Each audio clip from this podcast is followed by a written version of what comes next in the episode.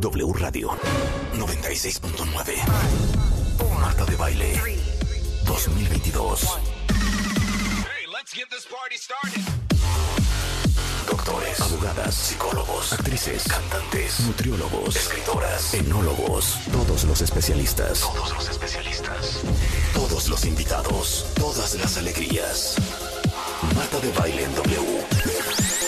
En radio, en Instagram, en YouTube, Facebook, en Twitter, en TikTok. Estamos en todos lados. Estamos de regreso.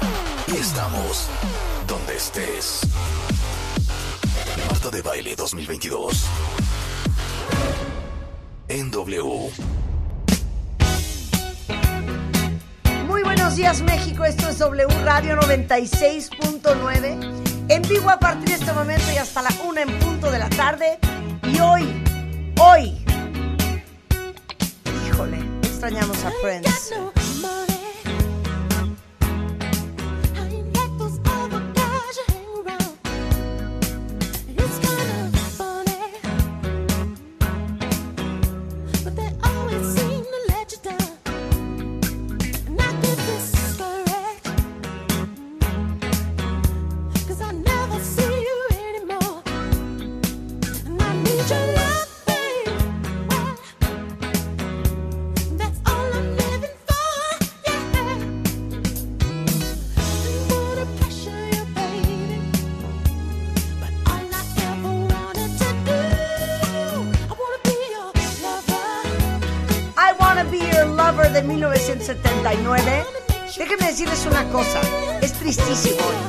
Porque un día como hoy, en el 2016, perdimos a Prince Rogers Nelson.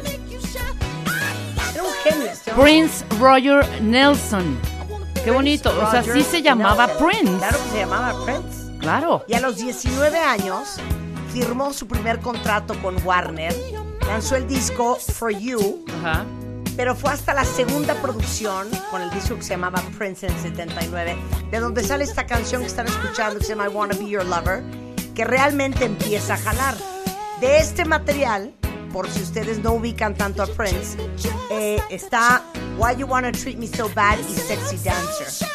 Y este último es el más claro ejemplo de lo que esperábamos en una canción de Prince. Mucho, pero mucho funk, Sí. mucha cato- cachondez, sensualidad, Rebeca, y erotismo. Sí.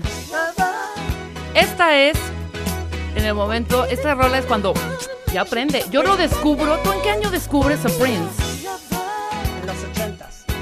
Un poquito antes. 80, 84. 78, 79, por ahí, claro. Yo soy mucho menor que tú, Claro. lo que pasa. Un año, Lo que hija, pasa, un lo que año. pasa. Les digo lo más cañón de estar en la cabina.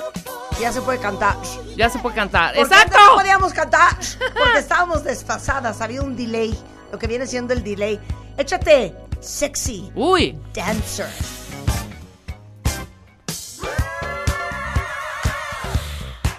¿Se oyen el funk? eso es el clásico funk.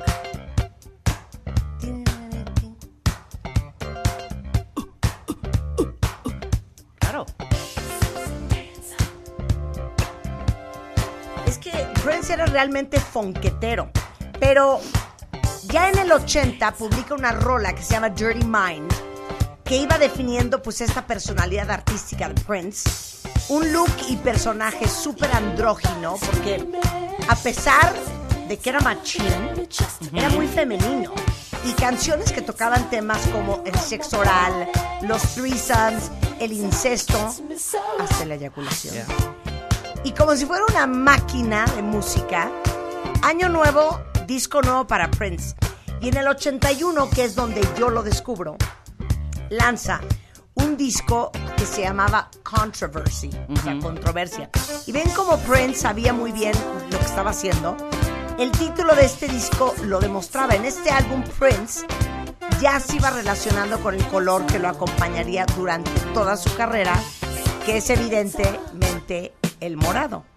Y en el 82 llegó el quizás primer gran himno de Prince, del disco del mismo nombre. Y yo me acuerdo que cuando salió, yo decía, híjole, faltan años para ese Yo año". también. Y era esta. ¿Se acuerdan de esta joya? hombre. O sea, no me digan que ustedes que aman la música, A, no la conocen, B, no la conocen por algún hermano mayor, o no la bailaron porque son de la generación. ¡Súbele, Rulo!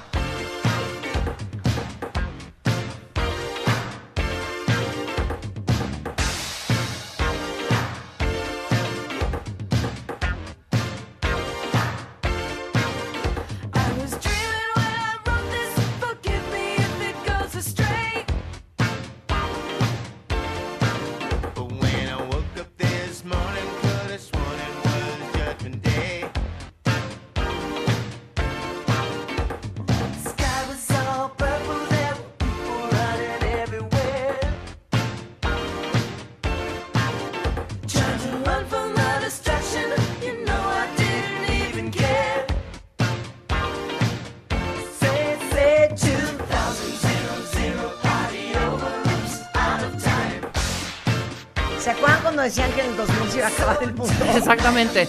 Pues nosotros, Like nosotros cantábamos con Prince 1999. Oye, Bueno, pero espérate. Esta rola era, me acuerdo perfecto en los 90, era apertura en el Baby. Abrían con claro, esta rola. Claro. Pero ve el, el beat, o sea, otra vez. a dos por hora. A dos por hora y esto lo bailábamos. O sea, entraba, ponme otra vez, nada más la entradita otra vez, Rulo.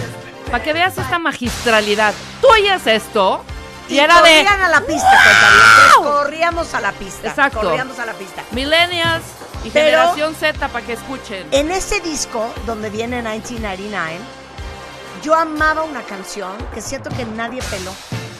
¿Cuál? Es sorpresa para ti. Ah, a ver. Pero a ver, suéltamela bonito, suéltamela bonito. Como hoy estamos recordando la tristeza de haber perdido a otro gran músico de la historia,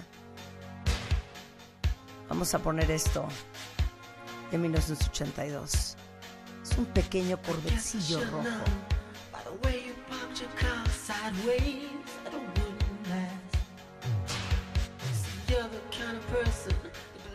Making out once, love 'em and leave 'em fast.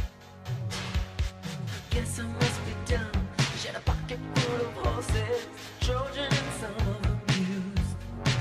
But it was Saturday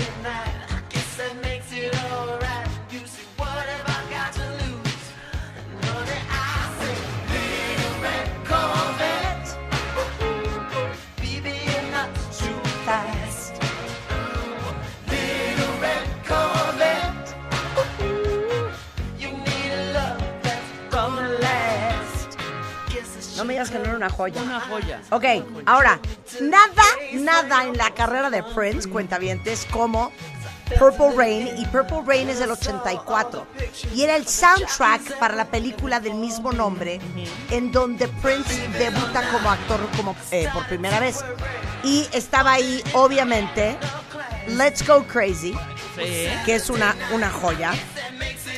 Y luego venía otra canción que yo amaba y siento que nadie tampoco le hizo muchísimo caso. ¿Cuál? Nicki, Porque no. estaban obsesionados con otra canción.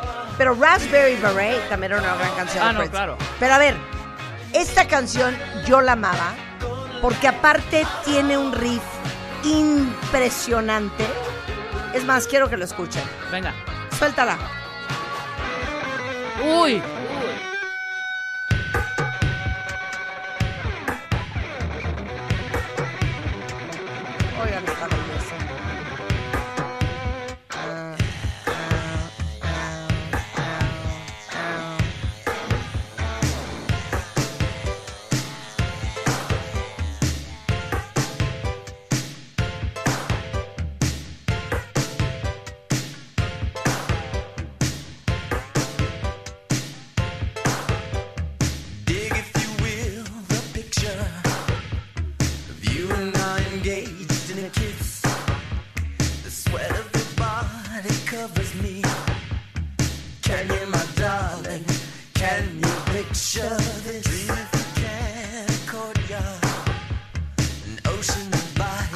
Esta de Purple Rain, que está When Doves Cry, que es esta. Oigan.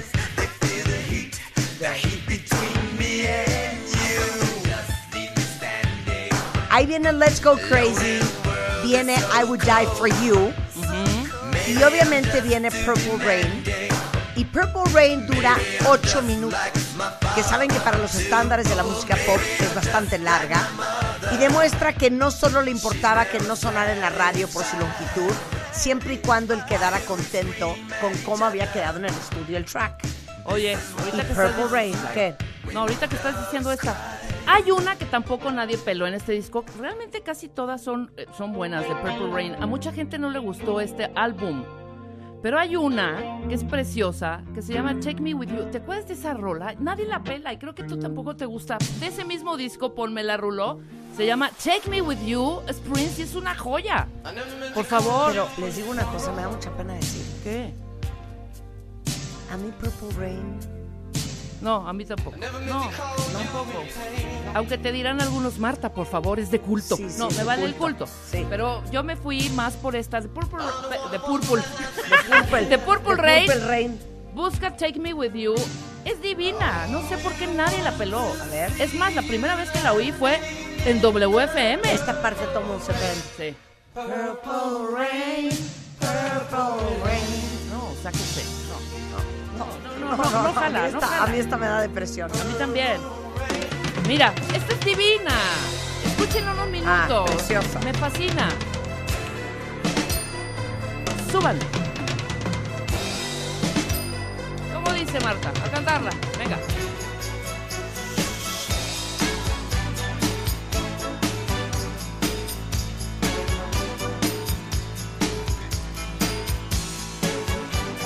Bonita. Pero ¿Ves? les voy a decir una cosa muy cañona que a lo mejor no saben este fun fact. ¿Qué? Ubican a Sinead O'Connor, Claro. la irlandesa rapada de los noventas, que se hizo famosísima con una canción que se llama Nothing Compares to You.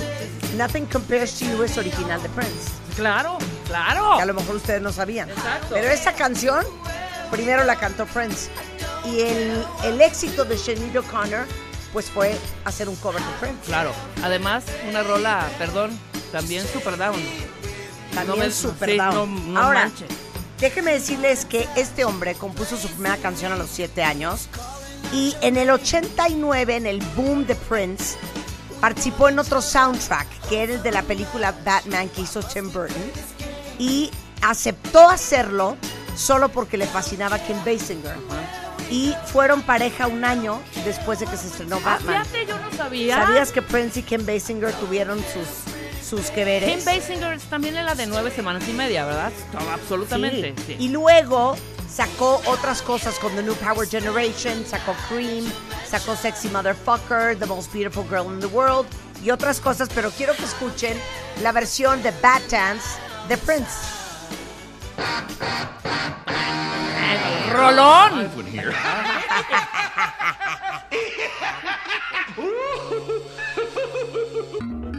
Uy, ¿Te uy, acuerdas? uy, claro.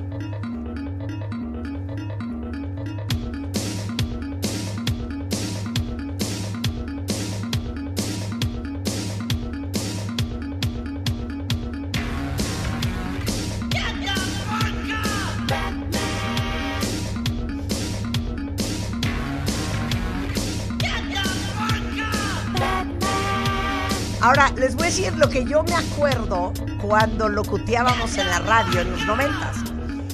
Prince trae un rollazo con Warner, su disquera, y entonces empieza a pedir que ya no le digan Prince, que lo llamen el artista previamente conocido como Prince. O le decíamos The Artist, porque en realidad era un símbolo. Pero cuando presentabas una canción de Prince en la radio, pues como decías el símbolo, entonces acababas diciendo el artista o el artista previamente conocido como, como Prince. Entonces, termina el contrato con Warner, regresa en el 2000, ya con su nombre de Prince, y hizo Super Bowl en el 2007 y en el 2016, aquí es donde viene lo triste, empieza a tener broncas de salud, en que tenía influenza, que tenía intensa deshidratación. El 21 cae inconsciente en su casa y los médicos no pudieron hacer nada más por él. Y el parte médico de unos días después dice que Prince había muerto de una sobredosis accidental de fentanilo, eh, de lo cual hemos aprendido muchísimo con Silvia Cruz Martín Ajá. del Campo. Eh, y pues fue impresionante porque fue una muerte innecesaria y bastante estúpida. Como todas las de nuestros grandes, grandes, grandes artistas Igualmente de los que 80. Amy Winehouse, igualmente Hombre, que Whitney Michael Houston, Jackson, Michael que Jackson. Whitney Houston, sea, 100%. Pero yo les quiero, yo les quiero dejar esta celebración a la vida y obra de Prince con esta canción que me parece una verdadera joya y que tampoco siento que mucha gente la ha pelado. Que es más, recomendárseles yo que si ustedes, fíjense bien lo que les voy a decir, se ponen un bonito calzón, no tengas miedo, Purple. un bonito brasier, Ajá. se ponen unas botas arriba de la rodilla, Charol. de preferencia charol. Es correcto, Rebeca, es correcto. Claro. Calzón y el brasier, de preferencia, Ajá. quisiese yo que fuera de encaje. Ok. La boca roja, Ajá. ojalá tuviesen una cama con postes para que ustedes pues utilicen uno de esos postes a manera de tubo Para volar. y le bailen a su significant other esta bonita pieza de nombre You Sexy Motherfucker.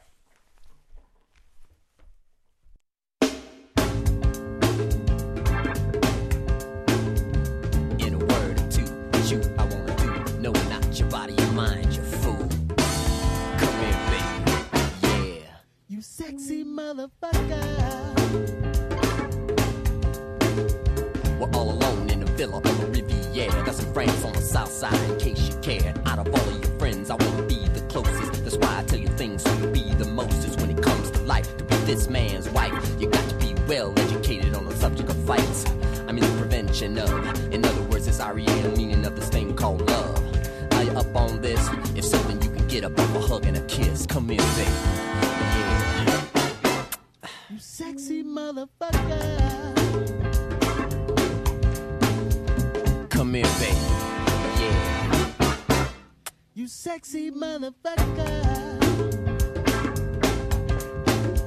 We need to talk about things. Tell me Ahora, si ustedes son un poco más fresas les parece un poco intenso bailar esto con botas altas, ahí les va esta otra opción para cerrar este homenaje.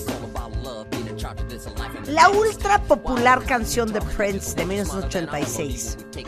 En realidad él la compuso para dársela a Maserati, que era una banda alterna formada por músicos que eran Brown Mark y Bobby Z. Pero después de darle muchas vueltas y darse cuenta de que la rola estaba, le había quedado ahora sí que de rechupete, dijo, no, ¿sabes qué? No se las voy a dar, la voy a cantar yo. Y esa canción es esta. Larga vida para la música de Prince. ¡Súbele, Rulo!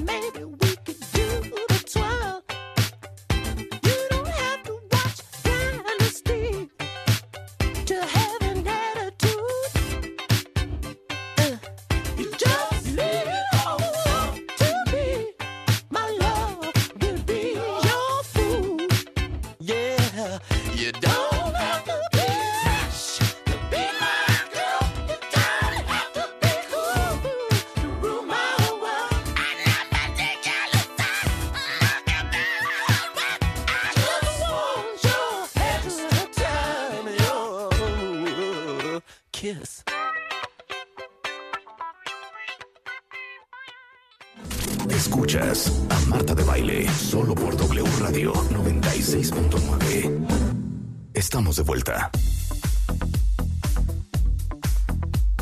Híjole. Yo decirles una cosa. Híjole, dice Se lo decía yo ayer a mi jefe.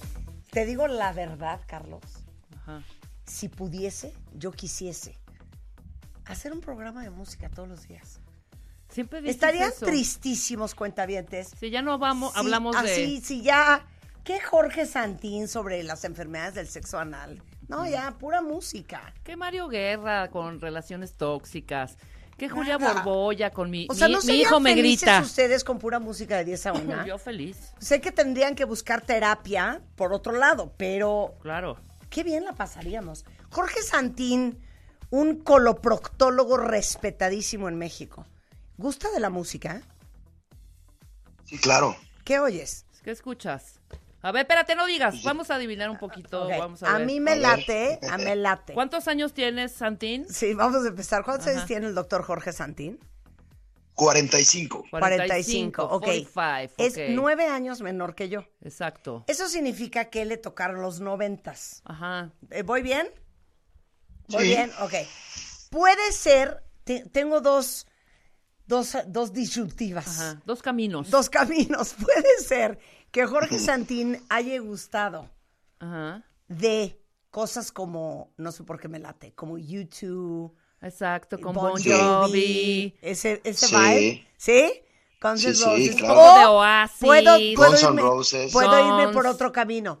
Stone Temple Pilots, Pearl Jam. Un poquito ahí, por ahí. No, Nir- yo creo que Nirvana ahí ya no. siento que ya era más intenso Exacto, para, para él, él. ¿no?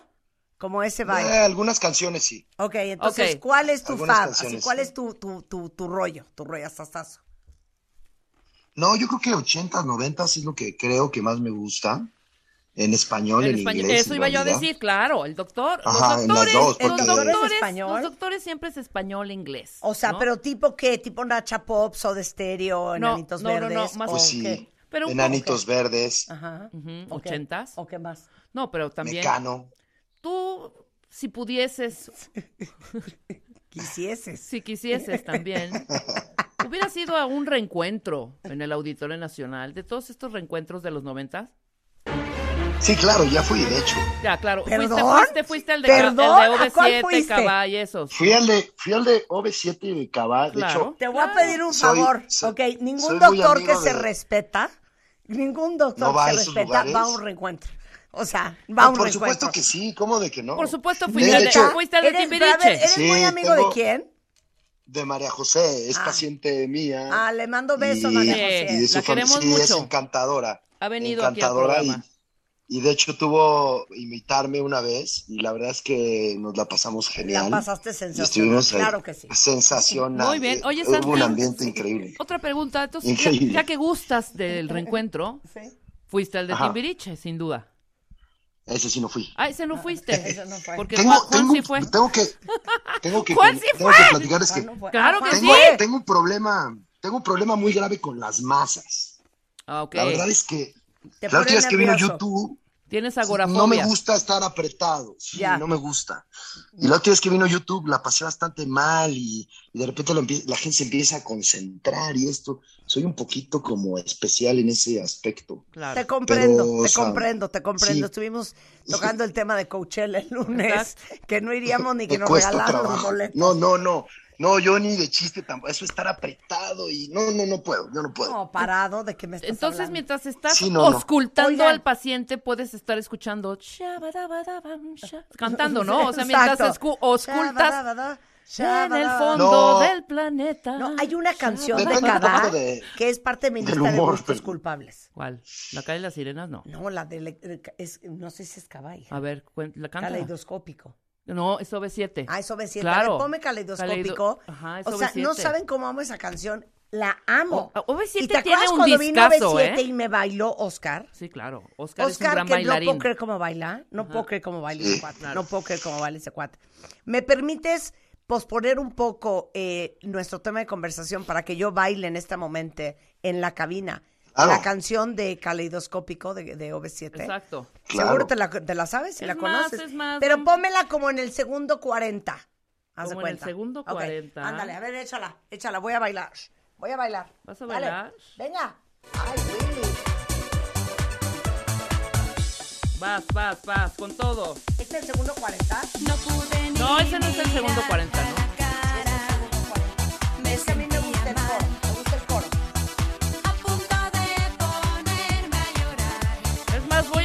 El lado. Ahí va, en vivo en mi Instagram, jálense. La bailé bien bonito, cuenta bien, ¿sí o no? Porque. ¿Qué tal? Sí, ¿Qué tal te la baile? ¿Qué tal te la baile? muy bien, muy bien. Híjole, ¿no vienes de un prendido? O sea, la banda se jaló. Muy bien, ¿eh? excelente, excelente. No, no, no. Señor, ya está con un pie en el quirófano. El doctor Jorge Santín, cuenta bien. No, de hecho ya salí del quirófano, ya operamos. ¿Qué operaste hoy? Operamos una vesícula, Híjole. ¿Operaste una vesícula? ¿Qué correcto. tal? O sea, ya vamos dos aquí en Uf. esta, en- en- de este lado, Eugenia y yo. ¿Qué tal nuestras vesículas, Marta? Unas O cosas. sea, Santín, si ves la vesícula de, de Eugenia, la mía estaba No, no, menos no. peor. Pero la de Eugenia, haz de cuenta que era una granada, pero ya Ay, podrida. No, no, no, no, no. no, Con una cosa piedras, de piedritas Es que yo no sé amarillas. ni para qué sirve la vesícula. ¿Para qué sirve la vesícula? Nada más para fregar la vida. La ve- No, bueno, almacena la bilis y cuando comes grasas se, se eliminan en el intestino y te ayuda a absorberlas y acumularlas. Bueno, pero hay gente que puede vivir sin vesícula. El bottom line es que el día de hoy el doctor. Jorge Santín, que es un extraordinario cirujano general, es eh, cirujano coloproctólogo eh, robótico, miembro de la Society for Surgery of the Alimentary Tract, eh, profesor de cirugía de la Universidad de Anáhuac y vicepresidente de la Sociedad de Cirujanos de Colon y Recto y Ano, claro que sí, claro que sí, miembro del staff de cirugía general y cirugía colorectal del Centro Médico ABC, está aquí el día de hoy porque quedó un tema en el tintero. Eh, y esto lo vamos a, total, a tomar con total seriedad. Hay cinco enfermedades del sexo anal. Y si con alguien teníamos que hablar de esto, es con el doctor Jorge Santín. Entonces, dame primero la lista de las cinco y luego vamos una por una. Bueno, VIH, herpes, virus de papiloma humano, clamidia, gonorrea, sífilis principalmente. Espérame, es que la gonorrea no era como de los ochentas. No. Siento que la gonorrea, La y la sífilis gonorrea, era no, como la de los ochentas. Todavía hay gonorrea, todavía hay sífilis, todavía hay... No, Pero sí o no era como de los ochentas, la gonorrea y la sífilis. Pues es que era como la enfermedad sexual a lo mejor más frecuente, por O sea, decirlo por ejemplo, así. ahora clamidia. No había, ¿no? No había esa difusión de que te protegieras, que utilizaras condón, las relaciones sexuales, etcétera, todo eso. Entonces era como, como sí. En algunos países eh, utilizan la palabra como gonorrea como, como despectiva, ¿no? También, en algunos países. Claro, es Sí, que es un en- nombre. en Colombia, creo sea, también. La palabra es una eh, fea. La palabra es- es- Es es- horrenda es- esa palabra. como- Entonces, esas son Sí. enfermedades de transmisión sexual por, Correcto. por recto. Por recto y de transmisión sexual que no sea por recto, también vagina, etcétera, ¿no? O sea, Exacto. Pero hoy estamos en hablando general de esto. se agrupa, sí, exacto, eh, tiene que ver con el recto, evidentemente, ¿no? Definitivamente. Ok, ahora, explícale a todos qué es pros- prostitis.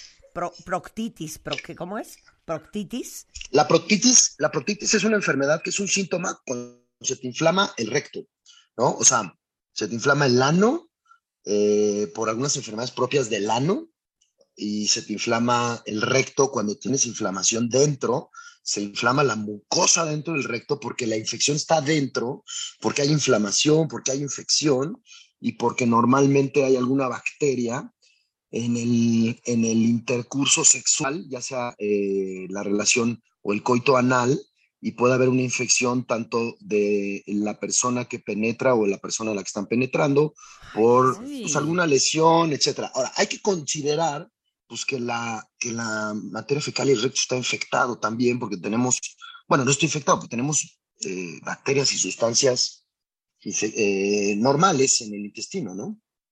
Y esas, pues cuando hay algunas ciertas lesiones, podrían infectarse, etcétera. Ok, y pero entonces ¿a la quién le da proctitis es eso, la inflamación. ¿Y por qué te La- da la proctitis? proctitis es- Pues porque tienes una, una- un contagio de una enfermedad, una transmisión sexual. Vamos a ponerte un ejemplo. tienes relaciones anales y, y la persona que, que- que penetra tiene gonorrea y tiene entonces a lo mejor secreción ureteral, uretral, perdón, y tiene ahí algo de salida de secreción como blanquecina, etcétera.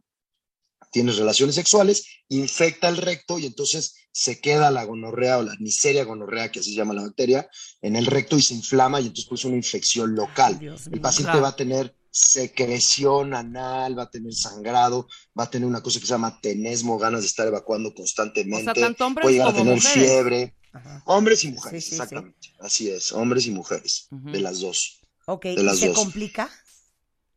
Sí, sí se puede complicar con abscesos y se puede complicar con, con sangrados o con pues, bacterias, infecciones graves. La, la infección empieza en un sitio y se puede, se puede transmitir al- a la sangre, al torrente sanguíneo, y ahí se hace un poco más complicada, ¿no?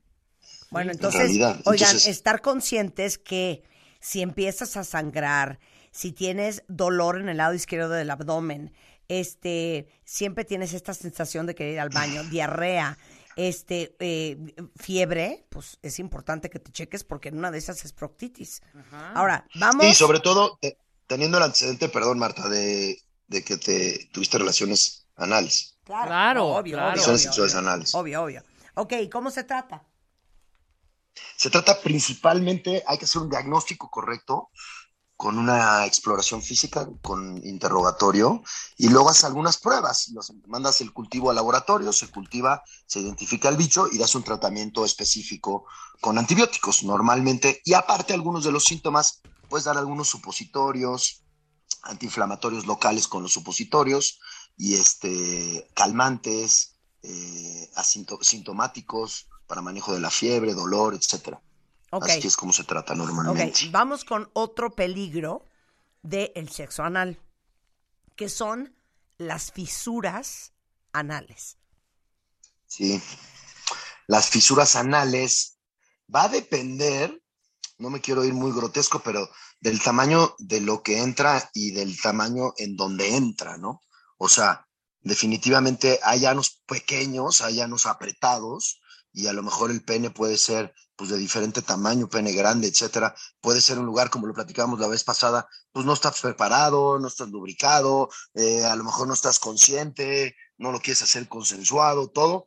Entonces, a la hora de hacer una penetración puede lastimarte, y entonces puede lastimar el borde del ano, y se hacen unas cortadas y se hacen unas fisuras, y, y eso duele bastante, porque si te acuerdas que lo hemos platicado en varias ocasiones, el ano, pues yo creo que a veces tiene hasta más terminaciones nerviosas que la boca, ¿no? Puedes tener más sensibilidad. Era lo que platicamos, por lo cual hacía atractivo en algunos casos el tener relaciones anales también. Y entonces duele mucho y tiene mucha molestia y sangra si tienes incomodidad. Y eso se trata también con medidas locales, con pomadas, con pomadas que tienen este, cicatrizantes, analgésicos, etcétera. Claro, y te das cuenta que tienes una fisura, A, porque te duele, y B, algo que hemos aprendido con nuestros gastos, como Diego Angulo, con nuestro coloproctólogo, como eh, Jorge Santín, es que la sangre oscura, la sangre negra, viene de adentro, pero la sangre roja es más externa. Y normalmente Correcto. las fisuras sangran.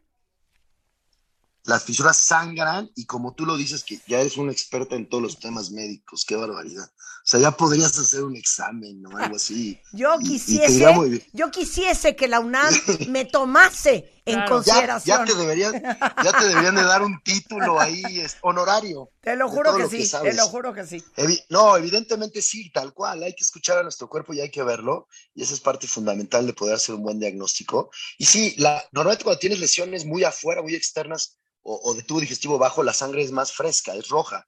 Y el paciente te lo identifica muy bien, ¿no? Te dice, sangré tal cual, rojo, rojo, rojo. Y cuando es más oscuro, evidentemente viene de arriba. Y la característica principal cuando tienes una fisura es que tienes una lesión y que cuando evacúas duele porque se expande el ano, ah, se abre para que salga el contenido, y entonces te duele cuando se expande y sangra porque se vuelve a abrir. Eh, dejas de evacuar o dejas de utilizar el ano, se cierra, cicatriza y luego vuelves a evacuar y otra vez se vuelve a abrir y se vuelve a lastimar. Ay, Dios O mío. si tienes una penetración. Sí, es muy molesto, muy, muy molesto. Digo, por Y- eso qué bueno que están escuchando esto. claro, Cuando y- no entra, no entra. Punto. Oye, y las qué O tonta sea, eres. no, es que sí, Qué oigan. tonta eres. Sean las- responsables. pero las fisuras, este Jorge, eh, que deben de ser pues muy delgadas en general, se pueden abrir, se curan solas, uno, y dos, cuando se complican, ¿se te puede hacer un surco? No, no. Los surcos ya están, por eso le dicen, este, por eso tiene varios sinónimos el ano, ya tiene varios surcos y pliegues. No es que sea un surco, lo que sí se puede hacer, y tienes mucha razón, se puede hacer una fisura fistulizada o se puede hacer un absceso, porque imagínate tener una herida constantemente ahí abierta y se está manchando con materia fecal.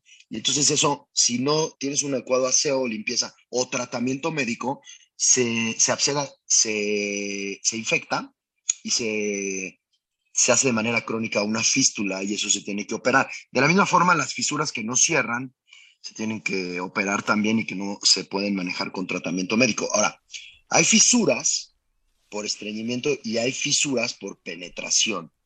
En realidad, muchas veces lo que yo he visto en mi práctica es que las fisuras por penetración son mucho más agresivas Híjole. y estas se infectan con más frecuencia, eh, el paciente tiene muchísimo más dolor y cuando hay una fisura por estreñimiento, que esa es la, la enfermedad como tal por el estreñimiento, es una fisura pequeña, pero las, las, las fisuras por sexo anal, eh, porque te lastimas al tener sexo anal, son fisuras muy, muy grandes y en todo el borde del ano. Entonces imagínate todo el ano lleno de cortadas, es, es dolorosísimo. Claro, porque a ver, algo que explicabas el otro día.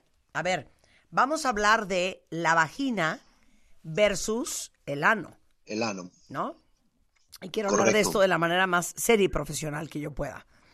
Eh, tienen características muy diferentes, lo explicabas el otro día y me encantaría que lo repitieras. Razón por lo cual, si se practica el sexo anal, tiene que haber aún más preparación de lo que hay si es este, pues, coito vaginal. Sí. La vagina es un receptorio que, digamos que, tiene la capacidad de expanderse. Y entonces tiene la capacidad de recibir algo en su interior. Esa es la, para lo que está hecho y es la anatomía. Uno, para tener relaciones sexuales con un pene, evidentemente, y servir de receptorio, de receptor para el pene, en donde el pene va a depositar el esperma y que después vas a entrar por el cervix y va a subir y etcétera. El ano no, el ano tiene la capacidad anatómica para contener, quiere decir, para evitar que se salga algo del intestino. Entonces el ano normalmente está cerrado y se relaja con dos formas, involuntaria y voluntaria. La forma involuntaria es cuando, cuando sientes el coño, tengo que ir al baño ya. O sea, quiere decir que tu esfínter interno te está relajando, dice, tiene que salir algo. Y el externo es cuando tú aprietas y dices, aguántame porque tengo que llegar al baño. Y el esfínter eh, anal no permite que entre nada, al revés, no permite que salga nada eh, durante el tiempo de reposo cuando está contraído. Cuando vamos a tener la evacuación, sufre un mecanismo fisiológico que permite que se relaje. ¿Qué sucede? Con la vagina se relaja, en el canal de parto también se relaja y por eso se expande, y esa es la diferencia que tiene entre el ano y la vagina. Cuando vas a tener relaciones anales, evidentemente, pues tiene que estar bien preparado y bien relajado, que hablábamos de algunas cosas que se utilizan, como algunas sustancias que relajan estos músculos, para que podamos tener una penetración, se puede tener una penetración sin molestar, en realidad. ¿Ok? Ahora, algo muy importante. La vagina eh, tiene un eh, sistema de lubricación, no así el ano. El ano Correcto. también, es correcto. ¿No? Así es.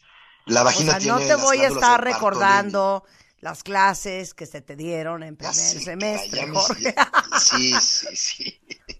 No, Ya pero, sabes más que pero yo, el recto no, no, no tiene un sistema de lubricación. No lubrica. Eh, no, bueno, sí tiene unas glándulas muy, muy, muy pequeñas, pero no es suficiente para producir una lubricación Exacto. eh, Exacto. en- eh, a la hora de la penetración. Lo que sí tiene la vagina que son las glándulas de Bartolini. Claro. Regresando del corte, eh, quiero volver a cotejar. ¿Quién es el dueño del ano y el recto? Eh, o sea, ¿cuál doctor es ese? ¿Cuál Ah, doctor es ese? Claro. Y Cada vamos a quien es el hablar. dueño de su propio ano. Exacto, cada uno es su propio dueño. Y luego vamos a regresar con eh, dos cosas más, que son los condilomas o las verrugas genitales y la continencia, incontinencia fecal, con el gran doctor Jorge Santín, que aparte les digo una cosa, creo que cuando eres coloproctólogo es, es importante que seas una bonita persona, porque Jorge es un encanto, es un hombre tan prudente, tan amoroso, porque tú ves gente heterosexual, gente homosexual, de todas Sí. las vidas, te has enfrentado sí, con sí. todas las cosas Sí. y eres muy cariñoso y muy respetuoso con el paciente y eso es bien importante, sobre todo en un tema que para mucha gente es tan sensible como este. Vamos a hacer una pausa y regresamos después del corte. No se vayan. Entra a wradio.com.mx. Checa más información de nuestros invitados, especialistas, contenidos y escucha nuestro podcast. Marta de Baile 2022. Estamos de regreso y estamos donde estés. Estamos de regreso en W Radio, son las 11.06 de la mañana. Así se los digo de derecho, porque nuestra obligación en este programa es que ustedes estén bien. Y hay que hablar de esto, aunque de repente suene incómodo, difícil y extraño. Pero hoy estamos hablando de las cinco enfermedades del sexo anal. Y está con nosotros el doctor Jorge Santín. Él es miembro del staff de cirugía general y cirugía colorectal del Centro Médico ABC, aquí en la Ciudad de México, y es el vicepresidente de la Sociedad de Cirujanos de colon, recto y ano. Y estamos hablando justamente, ya tocamos el tema de las fisuras anales, ya tocamos el tema de la proctitis, y ahora vamos con los condilomas o las verrugas genitales. Sí, yo creo que las verrugas es una de las enfermedades más frecuentes que se dan cuando uno tiene relaciones anales. Pero son que por Normal- BPH o no necesariamente. Por VPH, Por VPH. exactamente. La mayoría es VPH, virus de papiloma humano. Normalmente el hombre es portador de virus de papiloma humano en el pene y eh, es asintomático la mayoría de las veces. Esto quiere decir que no tiene síntomas. Normalmente cuando un hombre tiene relaciones sexuales con una mujer o tiene coito anal, eh, puede transmitir este VPH. Por eso, de ahí la importancia de que una mujer cuando tiene vida sexual activa se realice un papanicolao para determinar que no tiene lesiones por virus de papiloma humano o VPH y que estas lesiones no se desenlacen en eh, lesiones malas, o sea, cáncer. En el ano es exactamente igual. Se produce virus de papiloma humano, eh, se producen verrugas de diferentes tipos. Hay muchos tipos de, ahorita los comentamos, los, los tipos de virus. Unos son más agresivos que otros. Y se producen lesiones y verrugas tanto en la parte afuera del ano como en la parte de adentro. Y generalmente este es el primer síntoma cuando uno tiene relaciones anales que, que le da a este tipo de pacientes, porque a veces sangran y entonces los pacientes los confunden con si fueran hemorroides o a veces duelen y también lo confunden como si fuera una fisura y ese es el primer acercamiento que los pacientes tienen. Estas verrugas, en realidad, eh, o este virus se puede tratar con medicamento o con cirugía, dependiendo del tamaño. En un principio primero ponemos medicamento y después hacemos cirugía. ¿Por qué hay que quitarlas? ¿Por qué es la importancia de quitarlas? Porque estas se pueden hacer malignas. Hay varios serotipos o virus, tipos de virus que pueden hacerse malas. Y ahí estriba también, por ejemplo, la prevención. Un hombre que, que tiene relaciones anales o una mujer que tiene relaciones anales, es importante hacer una revisión clínica, el tacto rectal, identificar que no tengas lesiones por dentro o por fuera, y también hacerse un papanicolao anual en el ano. En realidad, tomamos una muestra, identificamos estas lesiones y las tratamos.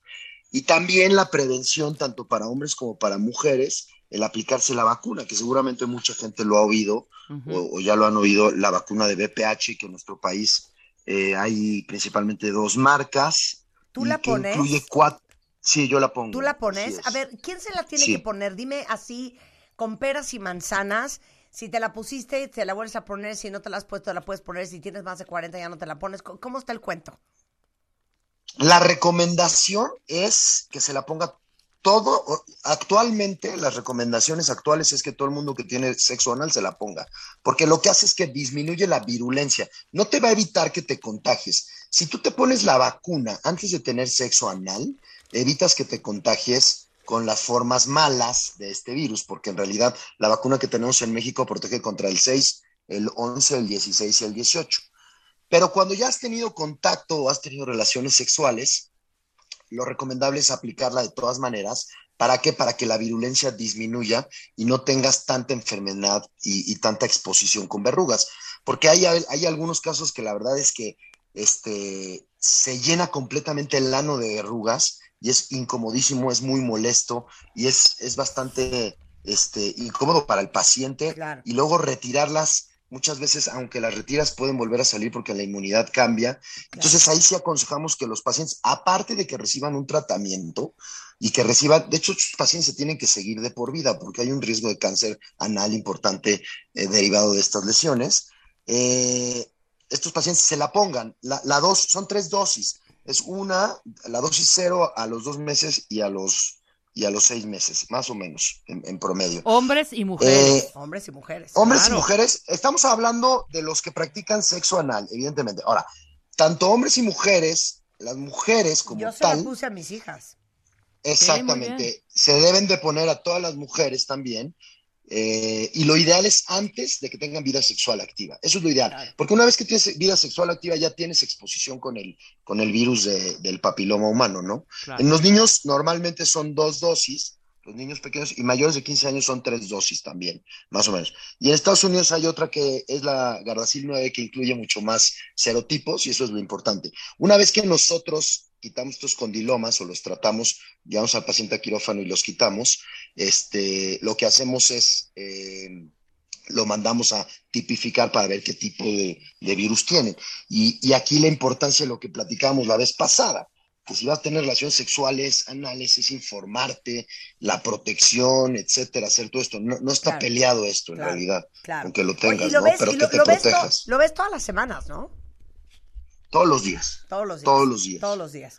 todos los lo- días. Lo que yo a les veces, quiero decir, y la razón por la cual hablo de esto, es porque tenemos una enorme comunidad eh, gay en este programa. Ajá. Y saben que nosotros somos una compañía democrática e incluyente, que amamos y abrazamos a todos por igual.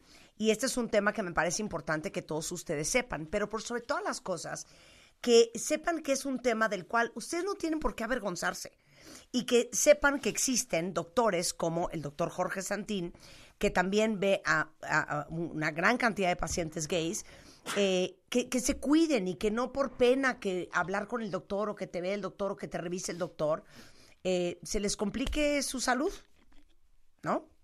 Totalmente de acuerdo. Yo creo que aquí, de lo que pasó la vez pasada de la plática, y quiero compartirles algo, sin mencionar nombres ni nada, pero la verdad es que llegó un paciente, Ajá. se los voy a platicar, llegó un paciente que me oyó en el radio y me dijo, doctor, soy gay, no he tenido relaciones sexuales, pero vengo a platicar con usted para que me diga qué onda. Ay, qué, ¡Qué La buena verdad es que- qué Eh, lindo. padrísimo, padrísimo, porque la verdad es que, o sea, un chavo que súper tímido me dice, doctor, me dio mucha confianza, esto, lo Ay, otro, qué tal. lindo. Y la verdad es que cuando, cuando eres médico y la gente tiene esa apertura y esa exposición, dices, caray, no me equivoqué en lo que estoy haciendo. Qué bonito. Y, y tuvimos una consulta increíble. Me dice, quiero que me revise, quiero ver que todo esté bien, porque pues estoy pensando en empezar a tener relaciones sexuales anales, quiero ver qué es lo que hay que hacer, tal, tal, tal. Y la verdad es que la prevención pues, es lo mejor que puede haber La en el mundo. Y información, la información. la información y la confianza con tu médico, que ya lo platicamos, es básica. Claro. Oye, ¿y, Básica, y- y básica. te han Bien. ido a ver muchos cuentavientes?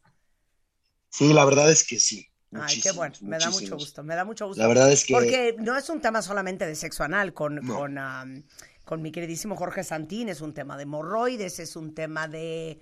¿De qué más?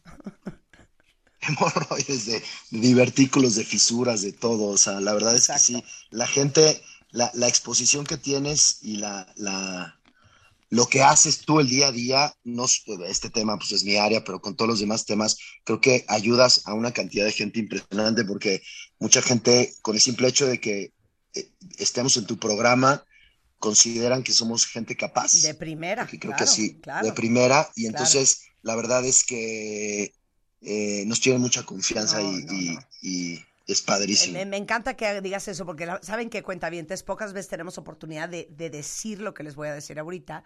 Y qué bueno que sacaste el tema, Jorge. Pero, pero eh, este, este programa tiene 15 años y como yo les digo siempre que eh, eh, gran parte de nuestra chamba es el escauteo y el casting que hacemos todos los días, a todas horas.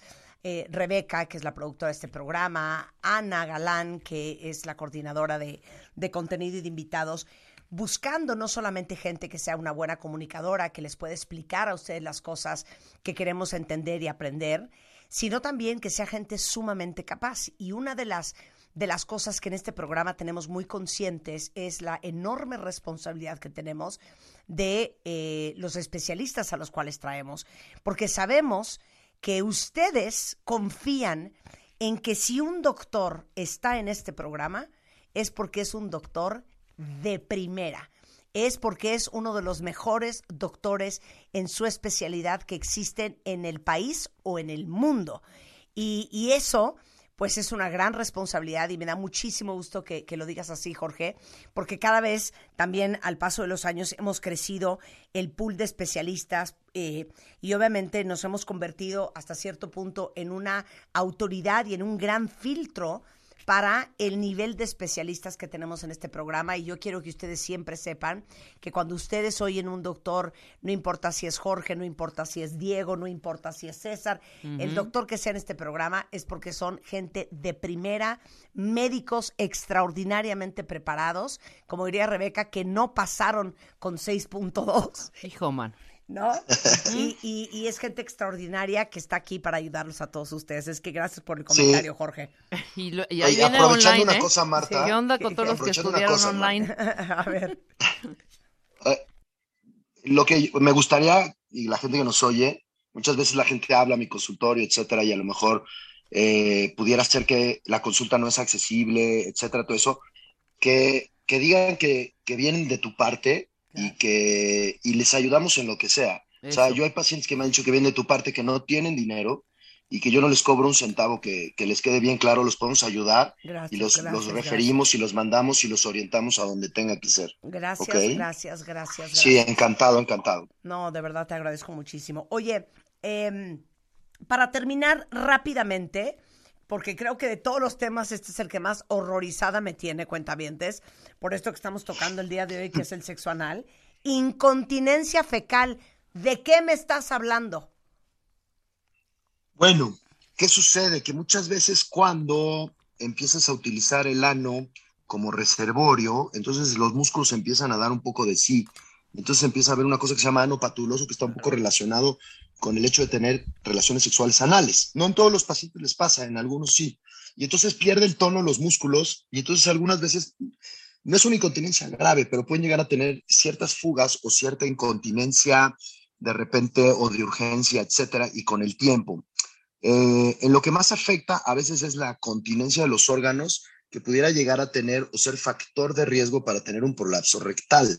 Prolapso rectal es que se te sale el recto por el ano, ¿no? En realidad, si tú googleas y pones ahí prolapso rectal y ves las imágenes, es una cosa completamente espantosa, ¿no? Lo que pasa. Pero eso es lo que sucede con la incontinencia. En realidad, es eso que se empieza a debilitar los músculos y los pacientes empiezan a tener pérdidas. La incontinencia no se debe nada más a relaciones anales, evidentemente no todos los que tienen relaciones anales lo tienen, pierde el tono en realidad. ¿Por qué? Porque los músculos dan de sí, pero la incontinencia también se debe a muchas otras enfermedades, lesiones que se producen por cirugías en los músculos, lesiones nerviosas, Sí. este... Y no quiero, no quiero Mal. que suene a obviedad, pero ¿cómo te das cuenta? No, Marta. ¿cómo? eh, No, es que no, no. A lo mejor no es tan obvio. A lo mejor crees. Bueno. A ver, espérame. No, time, es que esta ya me está perreando. A ver, ¿cuántas veces, porque yo conozco a mucha gente que le ha pasado, ¿Qué? de que estaban tan mal del estómago que así se hicieron popó? Ah, no, sí, por supuesto, pero cuando tienes una diarrea Sí, o alguna no, no, cosa o sea, así que dices, ya no llego. ¿Cómo te das cuenta? Pero no es así. Cuan- no, lo que pasa es cuando tienes diarrea y cuando el recto se llena de una manera abrupta con líquido, como es el caso de cuando tienes una diarrea, una gastroenteritis, el reflejo rectal o la compleanza rectal no, no le alcanza a distenderse por completo y entonces se contrae y expulsa todo. Y entonces hay mucha gente que, de hecho sí, evidentemente viene a verme y dice, oye, tengo incontinencia, pero me ha pasado una vez en mi vida, pero tengo incontinencia. Cuando tú lo interrogas es ese, ese caso, cuando tuviste diarrea, no lograste contenerlo, pero es algo que le puede pasar a todo el mundo. La incontinencia es cuando no lo contienes durante, pues, todo el día, episodios, semanas, hay más de un accidente a la semana, al mes, etcétera, o cuando no tienes control del gas, O sea, por eso, pero no literal te dicen, doctor, es que se me salió, o se me está saliendo, se o me se salió, me sale muy seguido. o se me está saliendo. Y- se me sale mancho, no, no quiero salir de mi casa porque tengo que estar cerca de un baño, o mancho los, los, la ropa Calzones, interior. exactamente. Y que bueno, ahí también depende un poco del aseo. Cuando tú revisas un paciente, a veces este, puede estar sucio, puede manchar la ropa sin tener incontinencia, ¿no? La Que rajita. también el aseo, ¿Y eso cómo se el aseo de esa zona es importante. Hay que encontrar la causa específica de lo que está produciendo la incontinencia y entonces, derivado de eso, ver el tratamiento específico. Puede ser quirúrgico, puede ser con una cosa que se llama neumo- neumo- neumo- neuromodulación sacra, que es un electrodo con un marcapasos que introduces en la columna. Cuando la incontinencia es de origen nervioso, eh, se, con- se co- se controla también la mayoría de las veces estreñiendo al paciente, dándole medicamentos para que esté más estreñido y para que su evacuación sea más formada. A veces le pides que se ponga enemas y que se limpie el recto y que vacíe o haciéndoles eh, rutinas evacuatorias antes de salir de casa, etcétera. Pero, se- pero hay remedio, eso es lo importante. ¿Quién Sí, es claro, el para dueño del recto y del ano? Y cada uno, como quedamos. ya, serio. El, el- el cirujano colorectal o el proctólogo. Bien. Proctólogo o cirujano colorectal. O cirujano colorectal, exactamente. Ok. Eh, ellos son los que, o somos los que estudiamos dos años extras de una especialidad en la que solamente ves patologías relacionadas con el colon, con el recto y con el ano. Muy bien. Sensacional. El doctor Jorge Santín eh, es miembro del equipo de cirugía general y cirugía colorectal del Centro Médico ABC, actual vicepresidente de la Sociedad de Cirujanos de Colon Recto y Ano.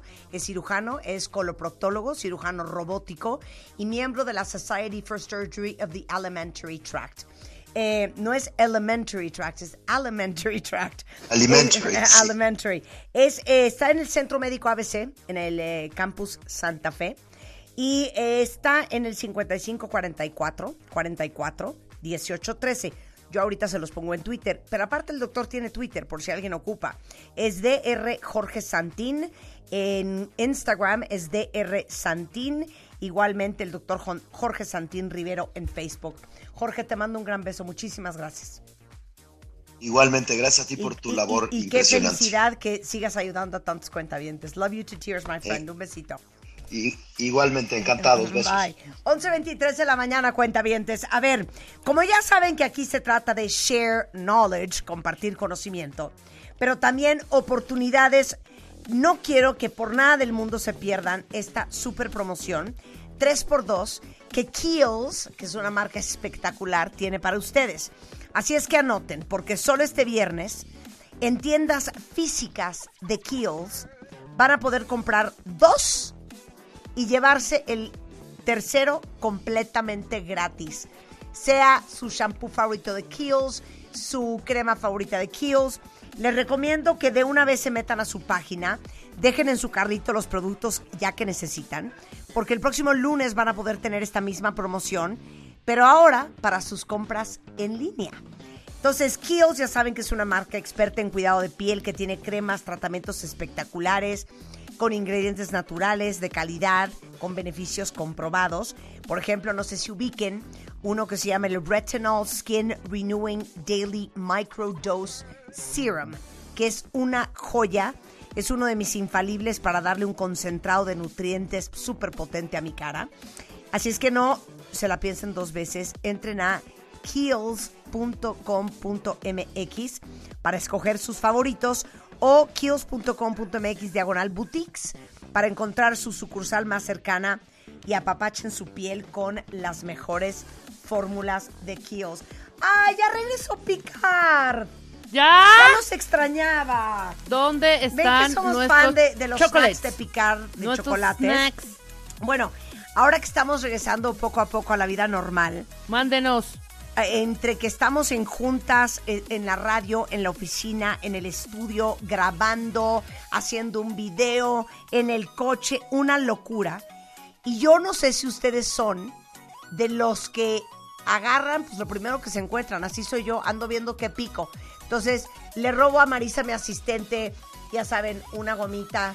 Luego paso por otro escritorio, jalo una papa. Luego veo a ver quién trae nueces. Así ando todo el día, pellizco por todas partes. Entonces, si a ustedes les pasa lo mismo y quieren una opción de snack deli, que les calme el hambre, pero que además sea saludable, chocolates Picard son lo máximo porque tienen unos que se llaman Chococero Los de mejores. Picard que no tienen azúcar y los Picard Mini Snacks que son de amaranto y que tampoco tienen azúcar. Y lo más increíble de todo es que los chocolates Picard no tienen grasas trans, están hechos con ingredientes de la mejor calidad, sin gluten, para que cada que lo- los coman estén tranquilos de saber que no se están metiendo cantidades industriales de azúcar. Eh, lo venden en Costco, en Sam's, en Walmart, en City Market, en farmacias. Súper ricos, súper prácticos. Traigan dos, tres, cuatro en la bolsa porque es muy bonito compartir y repartir. Y si quieren saber más de Chocolates Picard, están en redes, en Facebook es Chocolates Picard, en Instagram igual y en chocolate.com.mx. Pruébenlos. Ya saben que Gerardo es nuestro uber mega supermaster de ópera y música clásica. Y yo le había dicho que si yo amo algo es el barroco. Y hoy nos va a dar una clase musicalizada y todo sobre Antonio Vivaldi y el barroco musical El italiano. king del, no del barroco lo puedo Vivaldi. creer la felicidad. Claro. Eso va a suceder en un momentito más. Vamos a hacer una pausa rapidísimo. Y si aman la música y les encanta aprender, no se vayan de donde están porque ahí viene The Master. O sea, de Prince al barroco, Marta. Gerardo. Kleinberg. Al volver, no se vayan. Escuchas a Marta de Baile por W Radio. Síguenos en Facebook, Marta de Baile. Y en Twitter, arroba Marta de Baile. Marta de Baile 2022. Estamos de regreso. Y estamos... Donde estés. Oigan, cuentavientes, yo les he contado muchas veces que hace, no puedo creer cómo pasa el tiempo, 22 años que fundamos Bebemundo. La verdad es que la idea de crear esta plataforma nació porque cuando mis hijas eran unas bebés, no saben el trabajo que me costó encontrar contenido en español de calidad, eh, enfocado a madres y a padres conscientes, inteligentes, que quieren aprender, que quieren ser mejores papás. Y justamente encontrar pues otros papás pasando por lo mismo y los mejores especialistas de México. Y por eso hoy me fascina de platicar con una mamá que justamente hizo algo parecido. Y es porque cuando uno tiene hijos, pues quiere saber que estás haciendo las cosas como Dios manda y eso incluye desde un cuarto seguro y funcional hasta todo. Y justamente Ana Cecilia Parra pensó en una brillante idea que es crear Viburca. Ella es economista de profesión, creativa de corazón, y junto con su esposo Marek crearon Viburca hace 11 años, justamente para darle a sus hijas y muchas familias más juguetes, pero también muebles que favorecen el desarrollo integral de los niños y sobre todo un estilo de vida conectado con la naturaleza. No saben qué cosa más espectacular. Ana Cecilia es fan de la crianza responsable y las pedagogías alternativas como Montessori, Waldorf, el método Pickler. Así es que qué gusto estar contigo, Ana, y te celebro y te felicito. Además de que no sé a qué hora haces todo lo que haces, porque eres mamá de tres y aparte te has clavado en estudiar qué necesitan las familias con niños chiquitos y quiero que nos cuentes esta historia. Ay, muchísimas gracias. Mi esposo y yo creamos Viviurca hace más de una década, cuando nuestra hija mayor nació, eh, buscando proveerle de un entorno estimulante para su desarrollo integral. Hace tiempo, bueno, tú ya lo viviste como mamá en México, no teníamos las alternativas que tenemos hoy en día y eso fue nuestra principal inspiración de eh, crear productos y diseñar juguetes inmobiliarios que se adecúen al estilo de vida moderno y que ha cambiado en una década. Oye, pero a ver, explícales para todos los que no la han visto y si quieren mientras que platicamos, si ustedes entran a Instagram de Viviurca, es con W, las dos, Viviurca-MX, igualmente en Facebook, hasta en Pinterest están.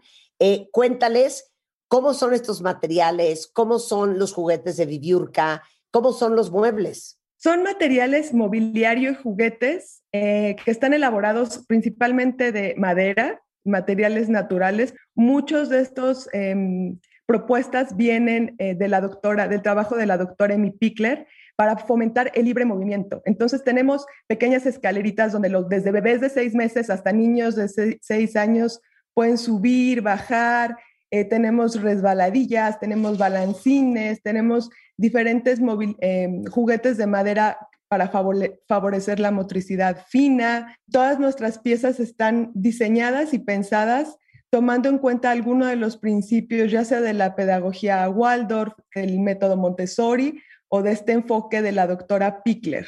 Favorecen la libre exploración, que los niños estén activos. Ya sabemos que nuestros hijos no se cansan y muchas veces no podemos llevarlos al parque. Entonces también es un...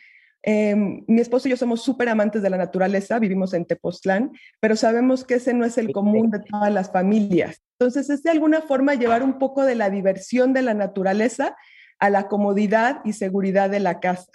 Me fascina. Ahora, una de las grandes tendencias eh, que hemos detectado en Bebemundo, Ana, es que los papás pues queremos juguetes que sean versátiles, que cambien de función eh, y que crezcan conforme va creciendo nuestro hijo. Y para ti, ¿qué tiene que tener un juguete que sea el favorito de tu hijo por mucho tiempo? Mira, yo identifico tres factores. El primero es el diseño, un juguete que esté, digamos, diseñado de tal forma que crece conforme el niño va creciendo, no solamente físicamente, sino también intelectualmente y cognitivamente. La otra parte es em, la simplicidad. Entre más simple es una, es una pieza, más funciones le vamos a encontrar. Y para mí la tercera es el reto, que justamente le siga brindando un reto, ya sea intelectual, ya sea físico, ya sea de seguir pensando eh, creativamente qué hacer o cómo utilizar esa pieza. ¿Qué tiene que haber en el cuarto de un niño para que sea cómodo, pero seguro, pero estimulante, pero también pacífico a la hora de dormir? Pues mira, Marta, para mí lo que yo he identificado son eh, cinco puntos. El primero es menos es más.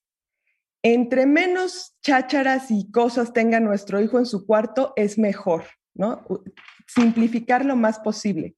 Pero qué Eh, grueso el- lo el que otro- estás diciendo, ¿eh? Porque muchas veces tenemos los cuartos de los niños atascados de juguetes, de peluches, de cuánta cosa van acumulando. Sí, totalmente. Creo que a todos los papás nos pasa y de repente un día nos damos cuenta que vamos quitando de poco a poco libros, peluches, cosas con las que ya no juegan y sorprendentemente los niños no las extrañan.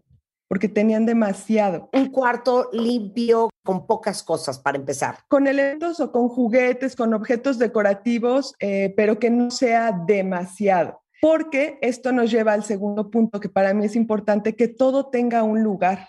Si nosotros como papás facilitamos espacios donde nuestros hijos puedan ir y guardar, acomodar sus libros, su ropa, sus juguetes a una altura desde que son pequeños, ¿eh? desde que tienen dos años, ellos pueden empezar a identificar dónde van sus cosas, favorecemos a que se mantenga un orden y una armonía en su cuarto, en su espacio. Mira, otra cosa que, que, yo he visto mucho con mis hijas son zonas. O sea, está la cama, que es la zona de descanso, de lectura. Hay una zona para hacer arte. Hay una zona donde tienen eh, sus muñequitos, sus peluches para jugar. Entonces, muchas veces los niños se ponen a arte en la cama. O sea, no. También como papás ayudarles a que, a que físicamente identifiquen en qué lugar se pinta con acuarelas y acrílicos y en qué lugar se juega con los peluches, ¿no? Ahora, en Viviurca, ¿cuáles son los bestsellers? O sea, que cada vez que lo sacas, vuela. Eh, los bestsellers en Viviurca aquí en México les encantan a las familias el trapecio. Es una pieza que, que, pueden colgar en, arriba de la cama de los niños y les fascina. Y la otra pieza que es muy popular son nuestras mecedoras, porque vienen en tres tamaños, entonces eh, hay desde el más pequeño hasta niños de 9, 10 años, incluso papás se pueden acostar ahí y tomar una siesta. La versatilidad de esta, de, este, de esta mecedora, de este mobiliario, les encantan a los niños, desde que son bebés la pueden utilizar y mucho como parte del juego creativo e imaginario. Bueno, quiero invitar a todo el mundo a que vea Viviurca, es W-I-W-I URKA-MX en Instagram, igualmente en Facebook, tienen hasta Pinterest para que vean todo lo que tienen. Te aplaudo a ti y a Marek, de verdad, Ana, por el extraordinario trabajo que han hecho. Yo soy niña Montessori, eh, mi hermana es niña Waldorf, entonces ahora sí que entendemos también este concepto. Eh, celebro su emprendedurismo y celebro el compromiso por hacer pues la vida de los niños hoy más placentera, mejor conectada con, con la naturaleza eh, y, y, con un estímulo más, más, sensato. Te abrazo, Ana, y mil gracias. Ay, muchísimas gracias. Igualmente, cuídate mucho. Con esto hacemos una pausa, no se vayan cuentavientes, ya regresamos. ¿Todavía no tienes ID de cuentaviente? No. No, no, no. Not yet, yet, yet. Consíguelo en martadebaile.com. Martadebaile.com. Y sé parte de nuestra comunidad de cuentavientes. Marta de Baile 2022. Estamos de regreso. Y estamos donde estés.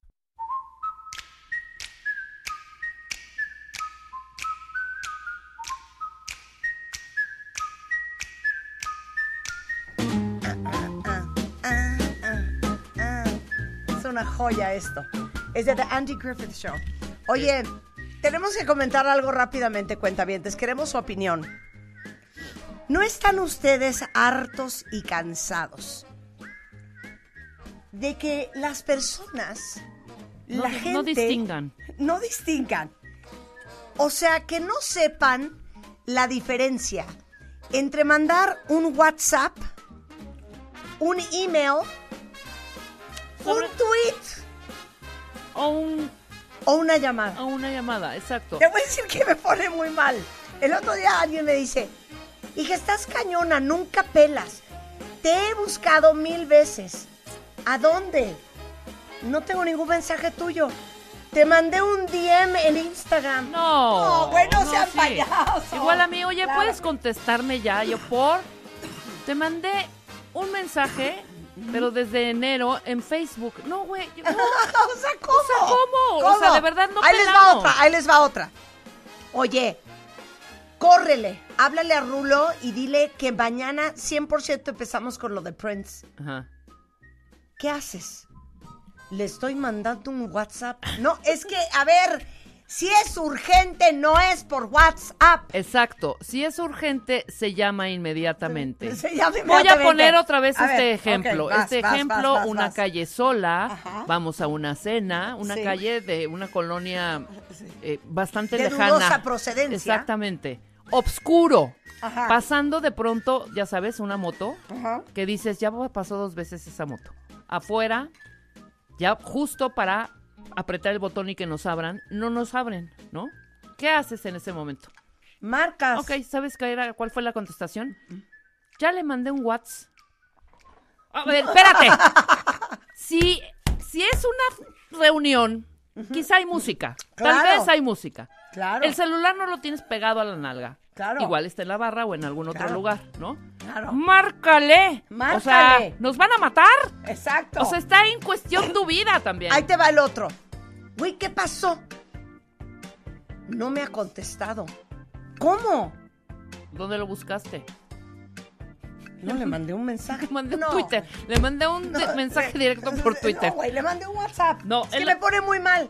No, Pero, ¿y por qué no le has marcado?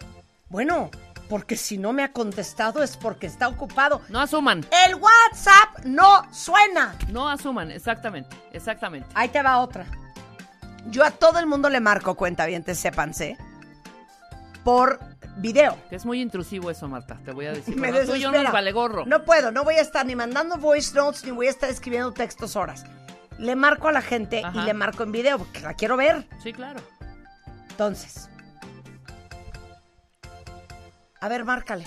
Entonces, en mi oficina, cuando yo digo márcale, Es ya márcale, saben es que es, por video. Claro. ¿No?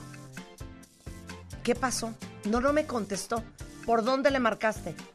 ¿Por WhatsApp? No. No. A ver, No. a ver, a ver. no a se ver. escucha el ring del WhatsApp El ring never. del WhatsApp video no se oye. No. Entonces, si uno quiere gritarle a la persona, ¡contéstame! Exacto. Es por FaceTime. Claro. Porque el FaceTime, FaceTime. sí suena. El FaceTime suena tiqui tiqui tiqui tiqui tiqui Entonces, tiqui. si yo marco por WhatsApp video y no me contestan, marco Te por vas a- WhatsApp, por FaceTime. Exacto, te vas Entonces a yo le digo a mi FaceTime. marido, a ver, márcale.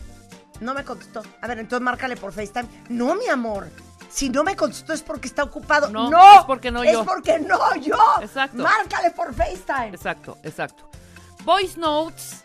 Ah, sé que está muy de moda, sé que la gente es por practicidad y para no estar escribiendo, pero no se avienten un podcast en esos mensajes. O sea, de pronto ves que mide cinco, ya después de dos minutos ya dices, no, No. no lo voy a escuchar, ¿eh? Yo todos los voice notes No, los es escucho rápido. en por 1.5. Ah, sí, claro, no, por dos ya.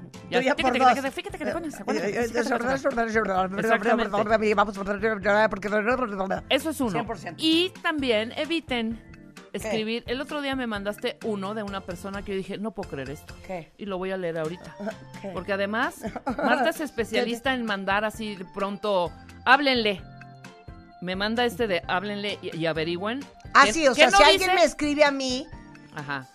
Le doy forward a ese texto y le pongo a Ana o a Rebeca. Háblenle. Sí. Ya, eso Pero lo a, a veces no vayan el teléfono, entonces, ¿a quién? O, o de qué? Y me manda este, me manda este. A ver.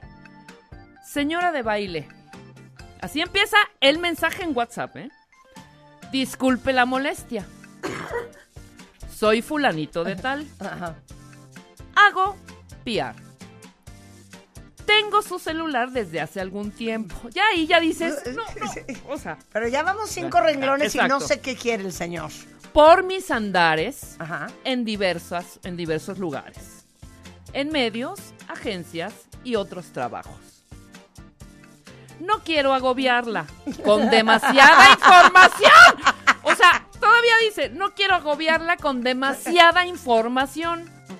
Solo hacerle una propuesta y saber si puedo revisarlo con usted.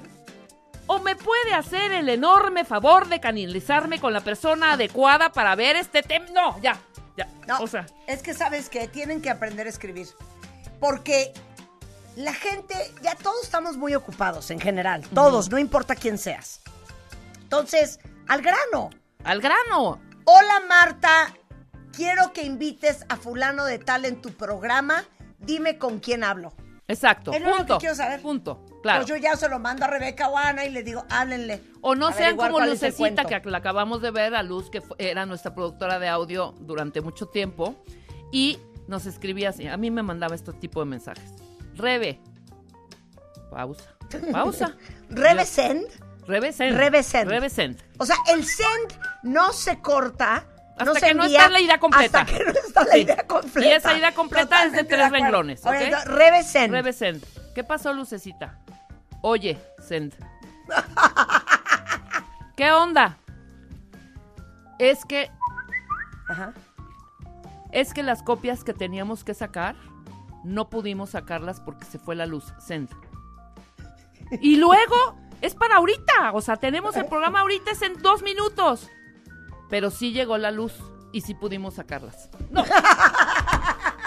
No, no, no hay manera. Estoy no hay de manera. acuerdo. No hay Ana, manera. ¿algo que quieras comentar? Lo que decías, que ¿Qué? lo, lo digo, Juan, para que lo escuche Julio. sí. Querida Sent, Ajá. Querida Send. ya, y ya pasan Sí. dos horas. Sí. Exacto. ¡No! Claro, es todo el concepto en, el un mismo solo texto. texto. Sí, porque justo tienes mil mensajes y es, ya, di- aviéntame lo que quieres saber. Ya, dime de una vez. Aparte, yo estoy peor que todas ellas. Ahí les va mi nivel de ansiedad. Ajá. Venga. Te voy a marcar, ¿ok?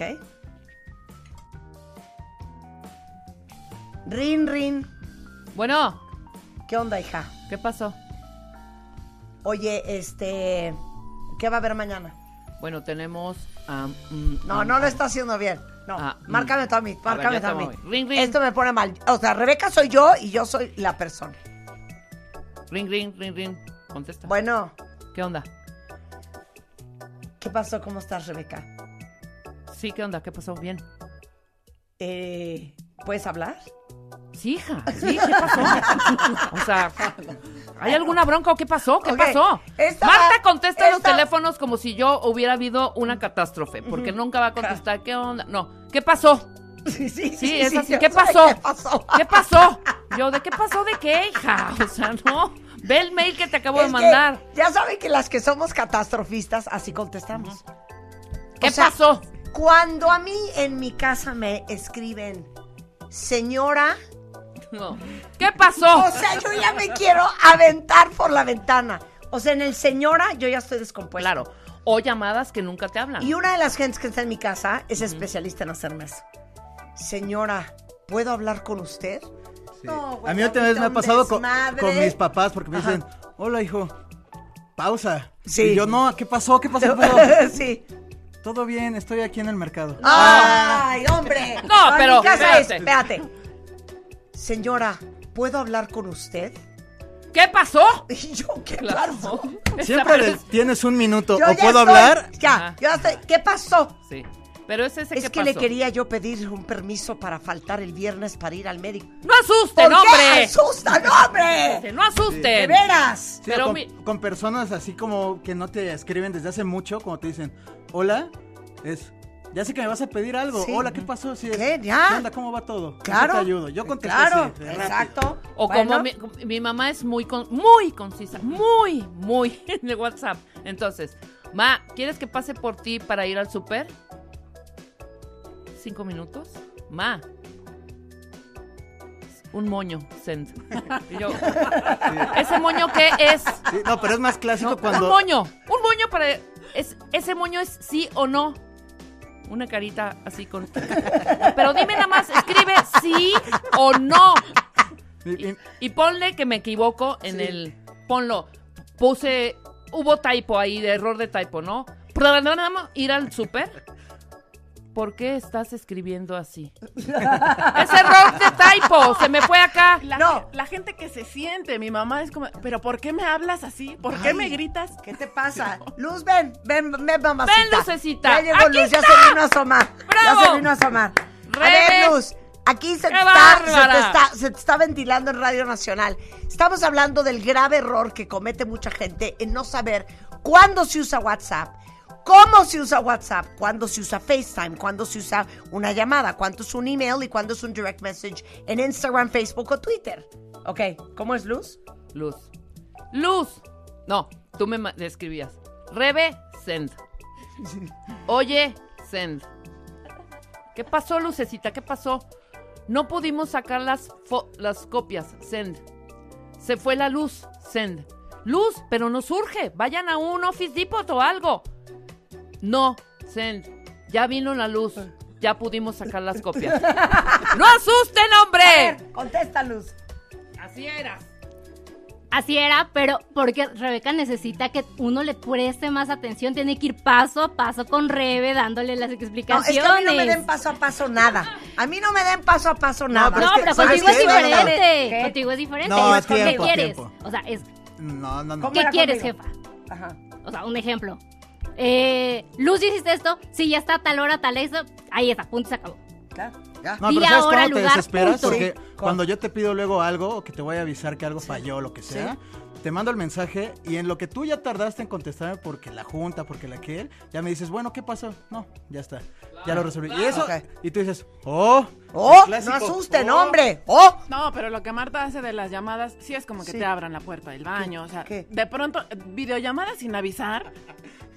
Es como si te abrieran la puerta del baño. Ah, Muchas espérame, veces. espérame. Híjole, no, Espérame. no, no. ¿No tienes En un horario laboral? Eh, claro, en horas laborales quiero estar encuerada. 10 de la noche. es el Horario horario laboral es 10 de la noche también, Ana. espera, sí me ha Este, pasado. trabajas con la señora de baile, Ana. Claro. Sí me ha pasado que me agarras en el baño. Sí. Y si ese te levantas en frío. Yo, Oigan. yo creo que por eso yo duermo con mi ropa de- del día, ¿eh? Para que no me agarres. esto- ok, estoy, estoy tan acostumbrada. Me da mucha vergüenza decirlo, pero se los voy a decir. Estoy tan acostumbrada a estar en el teléfono, en juntas, en llamadas, dando ¿Desnuda? instrucciones. No, no, no. Desnuda. Ok, Que no le importa que los demás la vean. que me da idéntico, básicamente, casi idéntico. O sea, tendrían que, tendría que ser alguien que verdaderamente es muy lejano a mí. Sí, el presidente de la República. por. ¿Cuántas veces hablando contigo he estado haciendo pipí? Ya está presencial. Aquí en los pasillos de radio. la- Y hasta Punes. No, no, no, cuando yo entré, que eran las primeras veces, la acompañaba aquí al pasillo, que está a unos 50 metros, cuenta te decía, "No, vente". Ajá, entonces Vente. si me iba contando, no, es que para el programa quiero esta música, quiero esto en los efectos. Espérame, voy al baño. Yo, sí, te espero. No, No, vente, ¿qué? entra. Entra, ven. Claro. Y abrió la puerta y yo todo extraño de, ¿me van a correr? O sea, a ver, Claro. si las mujeres que trabajan conmigo, todas vienen a hacer pipí conmigo. Todas. Todas. Entonces yo estoy haciendo pipí y estamos seguimos plati- trabajando. trabajando. Güey, no hay tiempo que perder. Exacto. Y si es un hombre que se para en la puerta y yo desde el pipí room Le puedes me está dar oyendo lo que le estoy diciendo. Claro. ¿no? Sí, sí, pero son a ver, tú vete para allá, tú vete para allá. Ahí está, habla. Oye, Marta, ¿Qué pasó? fíjate que tengo esta propuesta de música y quiero meterla en el programa los días No, días. güey, estás loca, qué tonta eres. No, pero tiene que ser así, sigue, sigue, sigue. Así son, así son los de Marta, no. Dale. Entonces, Entonces, te digo una cosa, yo creo que es súper importante que lo hagan, pero lo hagan ya. Sí, pero yo creo que los hay. esos son los de Marta. Otra vez, otra vez, otra vez. Oye, pero yo creo que necesitamos un promo súper monkey. ¡A huevo! ¡Claro! Cero, cero, cero, cero. Pero yo no sé por qué la gente le trauma el ir a hacer pipí. A mí me vale, pero Me da a mí me vale. idéntico enfrente de quien esté. Popó, idéntico. popó sí no, hija. No, hija, ¿cómo Eso no. crees? Pero Porque yo no hago además, popó, eso ya y quedamos. perdón, además, yo Eso no hago popó quedamos. en cualquier lado. Ok, Yo ¿te da pena hacer pipí enfrente de la gente? Es que tú eres pudorosa. Sí, no, pipí Ay, no, pipí vale. Ay, no más O pesada sea, hija, de sandías. yo cuando no ¿A ti te da aguanto... pena hacer pipí enfrente de la gente? eh? A mí se me quitó en este programa. Claro. No, hombre. ¿Sabes hasta qué grado llegamos? Perdón, Aparte, yo sí. nunca se nos ve nada. Yo a veces hasta me orillo, ¿eh? Me vale. ¿Qué? Y me cuclillas y en la banqueta. No, cuando ya no llegó así de, ¿pero qué? ¿Me vale? A ver, Oye, pero Es no, no, espérate, fíjate, ¿sabes qué me pasó? ¿Sabes qué me pasó? La otra vez ya, agarrando confianza con Marta, me marcó por videollamada y dije, espera, me voy al baño. Dije, ya, esto es de lo más normal con ella, ¿no? Ajá. Hice del baño y todo normal.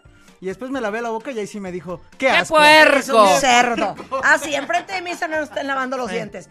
Si yo les dijera los lugares en donde yo he hecho pipí, No, yo te gano. se quedarían No te horrorizados. gano. Si yo les dijera dónde O sea, yo en mi Marta coche. ha hecho pipí. Yo en O mi sea, coche adentro. Yo en mi coche adentro, sobre un trapo, en, Sí. un, en un vaso de Starbucks. Ah, yo también, ¿eh? En, en, en, en- a- abro la puerta de atrás del coche y la de adelante. cuclillitas Entonces para traes Claro. que tienes una, una, una mampara. Sí, es como una exacto. mampara. Yo hasta me siento, pipí. me siento en Ya el... tienes, donde la, este- sea. ya tienes la medida, porque ya Yo sabes tengo que la medida el vaso de. Starbucks tiene que ser 20. De candelero, si de no, candelero. Y de preferencia 30. Y de preferencia 30. Pero yo, yo la verdad lo voy a aceptar. Juan, mi marido, dice que no da crédito, que no conoce a ninguna otra mujer con menos pudor que yo.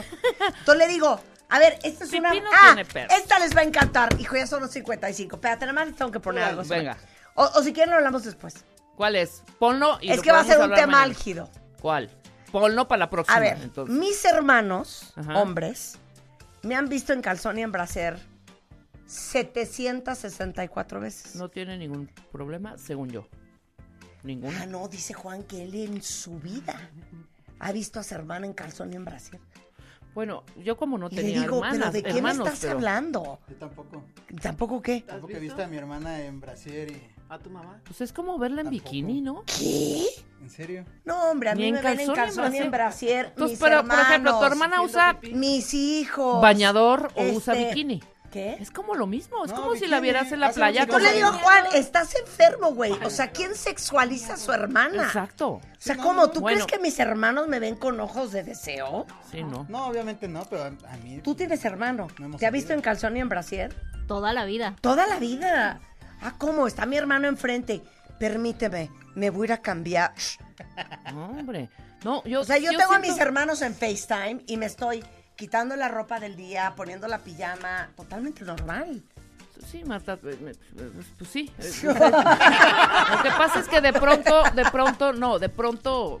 eh, ¿Qué? Pues sí, es esta parte pudorosa en familias ¿Tienes como muy conservadoras. Yo tengo hermanos, pero no, nunca me han visto. No, es que eh, Ana ni hace pipí, ni Es hace que popó, ya no, ni... ya. Ana le da pena hasta estornudar. Ay, no, No, ya no que desde payasa. mañana me vas a ver en bañador. Sí, no, pero neta, ¿por qué no te ha visto en calzón y en brasier tu hermano? Pues no, o sea, es que... O sea, ¿te daría pena? No, es que sabes que No yo se creo ha que sí dado. es- Sí es, como de familia, ¿no? O sea, sí, porque no se ha mi dado. mamá, mi mamá sí es de esa idea de, de, no, tu papá no te puede llevar al baño.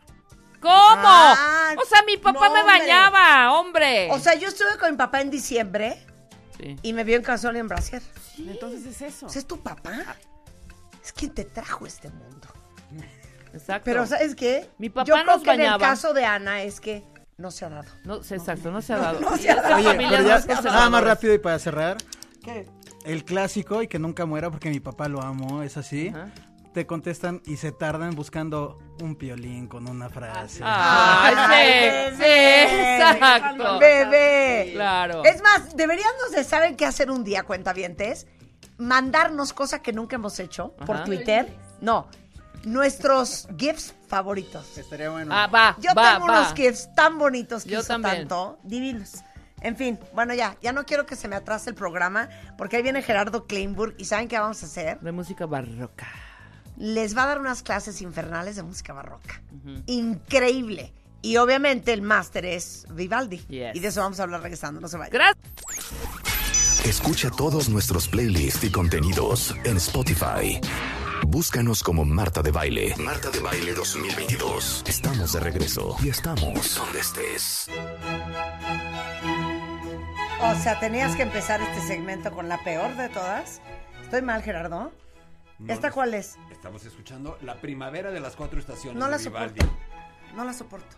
¿No te gusta Está en serio? tan choteada. A ver, ¿sabes por qué? Es no? que está tan choteada esta. Bueno, va un desafío. un O reto. sea, para el recital de los niños, para... No, no, Para la no, entrada de la boda. Para la entrada de la boda. Los novios. A ver, para adelántale. No el- hay- el- igual hay el una video del cumpleaños. Ay, no. A No, ver, adelántale tantito. Gerardo. No nos pudimos haber puesto mejor de acuerdo. ¿Qué? Desafío. ¿Me regalas tu vasito de piña o lo que estás comiendo? sí. Si al final no te convenzo de que la había, de que nunca habías escuchado de qué se trataba. Si A no ver. cambia toda tu opinión, no me vuelves a invitar. Va, ¿Va? me A parece ver. muy bien. Gerardo Kleinburg es un maestro de la ópera y la música clásica. Fue durante 10 años director artístico de la Compañía Nacional de Ópera. Ha ganado premios, es un extraordinario escritor, crítico, promotor y da clases de ópera en Facebook, cuentavientes, en Zoom, no se lo pueden perder. Y le pedimos que nos hiciera el barroco que a mí es lo que más me gusta. Y no te gusta esta rola. Esta rola no me gusta.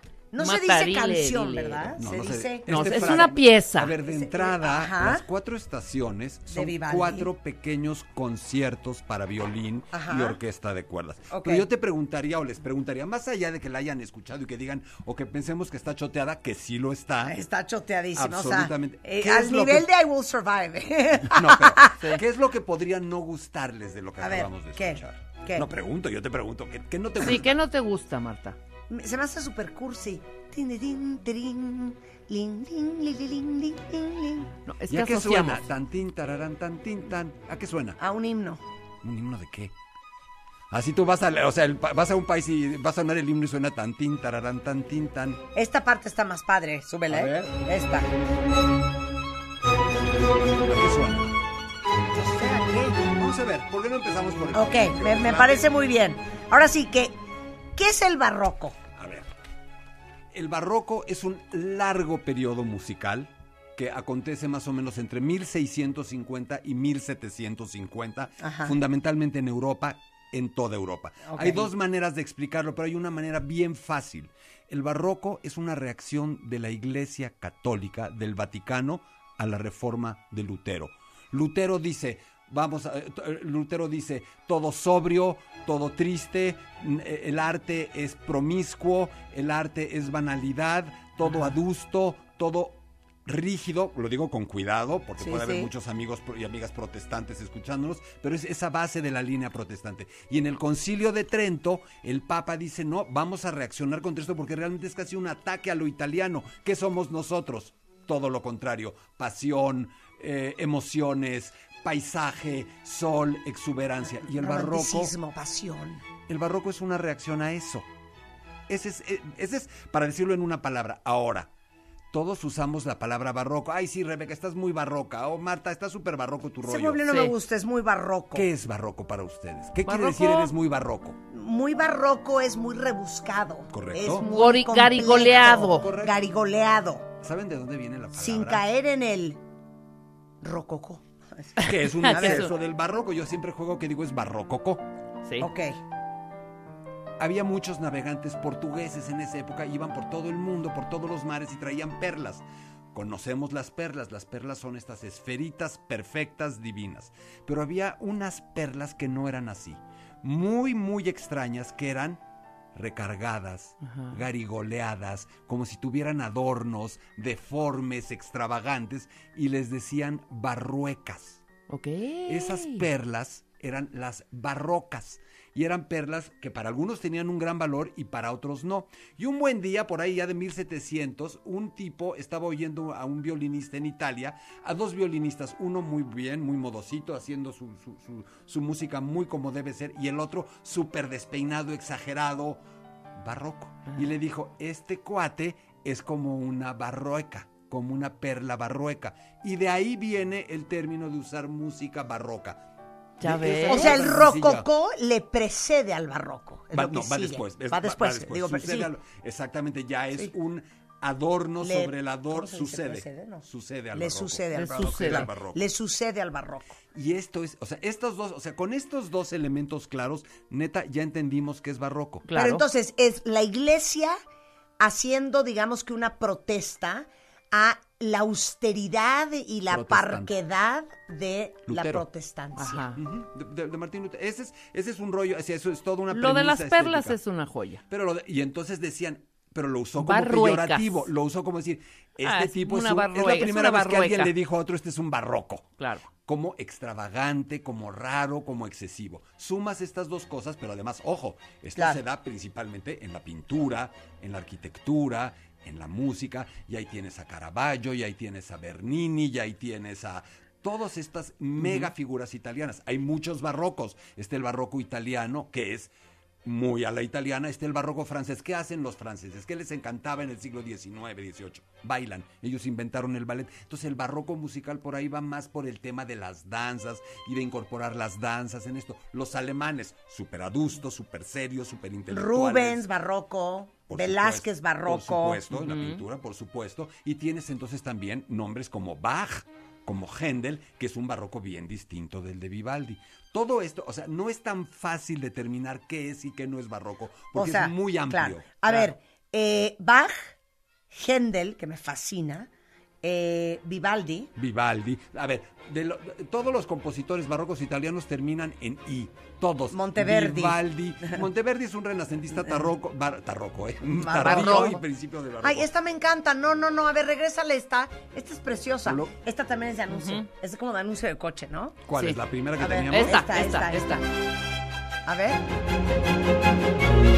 Seguimos con Vivaldi. Vivaldi. Seguimos con las cuatro estaciones, mi reina. Pero está bien esa sí te está bien bonita. Este es de perfume. No, por Prince Machiavelli. Pero saben que todos mis cursos empiezan siempre con de qué manera esta música ha permeado hasta nuestros días. Claro. Y como esto que dicen de perfume y todo esto es un gran elogio. Es un gran elogio para Vivaldi porque su música sigue teniendo incluso ese valor comercial. Porque ¿qué te produce la música de Vivaldi? Tú, eh, no sé cómo decirlo, drive, fue- thrust, fuelle, eh, ímpetu, va para adelante. sí, sí, claro. Up- perdón por tantas palabras en uplifting, todo. Y eso es justamente lo que estaba buscando el barroco. Pero qué grueso, porque fíjate cómo uno es como es en todo. A mí me gustan las cosas felices. A mí me encanta el happy music. Y yo creo que por eso me gusta tanto el barroco, porque es happy music. Es, es happy music, aunque tiene una serie de elementos. Digo, ya nos estamos yendo un poco distinto de lo que, de cómo lo planeamos, pero me parece increíble. ver, porque va. ¿qué hace el barroco? Es decir, además de, además de estas características, ¿a qué suena? En primer lugar, empiezan a desarrollar los contrastes que antes no existían en la música. De entrada les quiero decir algo que es importantísimo. A. Toda y cada una de la música pop que han usado, cantado y gozado en este programa, sin excepción, solo puede explicarse por qué existió el barroco. A ver. To- o sea, es más, si, si no hoy, en una segunda sesión de barroco, hacemos una comparación entre el triste de José José y Vivaldi. Y te vas a dar cuenta de que Vivaldi inventó a Roberto Cantoral y Vivaldi No, inventó... ¿cómo? Total. No, ponme ver, el- pero pon al triste ahorita. No, no, ver, no, no, espérate, todavía ser- no. Tiene que ser cuando Sí, llega. sí, a ver. ¿por qué? Porque lo que hicieron estos cuates en el barroco es inventar el idioma musical que hablamos. Tú hoy oyes una canción y dices, oyes música y dices, es música alegre.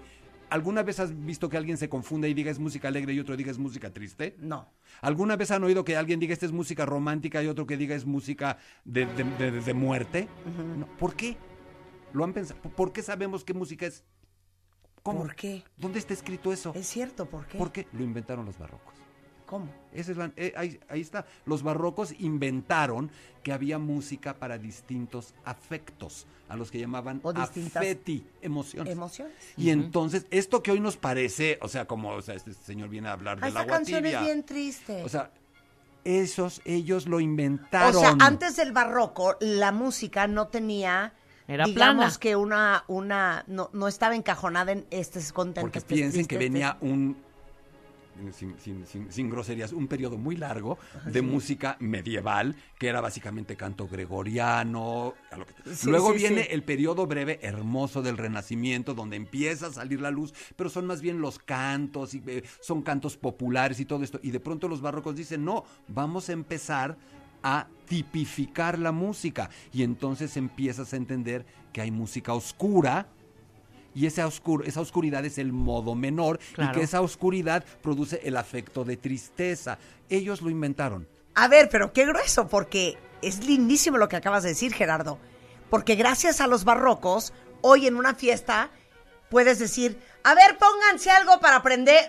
Ajá. Gracias O- a ellos. O corre a la gente y pon unas calmaditas. Sí, pues ya- no, ya ¿sabes qué, entendieron güey? que es Ya barroco. bájale tantito, güey. Algo más Ya leve. entendieron que es barroco. Suena fácil, pero está muy grueso. Ok, ahora, ¿qué tiene que ver Vivaldi en todo esto? Dos o tres cosas más nada más que son importantes. Tú hoy dices, a ver, ¿está afinado o está desafinado? Pero en aquella época había muchas maneras de afinarse. En el periodo barroco se establece la afinación que ya entendemos do, re, mi, fa, sol, la, si, do y. O sea, ya se establece una afinación. Se involucran nuevos instrumentos que no existían y sobre todo inventan otra cosa básica, los contrastes. Hoy la música está llena de contrastes. Fuerte, suavecito. Rápido, lento. Eso no existía antes. Una pieza era toda rápida o toda lenta. Y los barrocos inventan esto, inventan fuerte y luego le contesta piano. O tú dices la melodía de un lado y dices, ay, le contestó la melodía A ver, del pero otro. se nota en esto, mira, súbele. Lo vamos a oír, en la- digo, Ah, vamos a oír un ah, ¿vamos a oír? Ah, Ah, ok, obvio ok, que lo vamos a perfecto, oír. perfecto. Entonces, este es un poco el contexto grosso modo del barroco. ¿Quedó claro? Me quedó Clarísimo. clarísimo. Me fascina. Esa es la importancia del barroco. Ok. Y A cualquiera que diga, ay, no, el barroco suena todo igual. es-". No, no, no. E- Ellos inventaron el idioma musical que todos hablamos. Ahora, ¿qué tiene que ver Vivaldi con esto? Vivaldi nace en 1650 y muere, perdón, no es cierto, nace en 1650, nace en 1678 78. y muere en 1741. Nace además en una ciudad determinante para que él sea quien es. 63 Nace años, en. Venecia, Ajá. no nace en Milán, no nace en Roma, no Claro. nace en Nápoles. Imagínense hoy lo que con qué asocias Nápoles, Roma, Milán, es lo mismo que se asociaba entonces. ¿Con qué asocias Venecia? Es un lugar mágico en donde tienes agua y el agua ¿qué hace? Con los edificios que hay junto Eco, Refleja. refleja esta idea de que las cosas se reflejan, de que dialogan, de que hacen ecos, tiene distintas luces, tiene distintos elementos que se traducen todos en la música barroca de Vivaldi. Si tú oyes la música de Vivaldi, estás viendo a Venecia. Y si tú estás viendo a Venecia, estás oyendo a Vivaldi y no es, no es una frase poética ni es una metáfora. Nuestro amigo nace, además, un día bastante fuerte, el 4 de marzo de 1678, que hay un terremoto mala onda. Creen que se va a morir, nace además con problemas respiratorios, lo bautizan enseguida y tiene además una particularidad que tal vez no conocían. Es pelirrojo.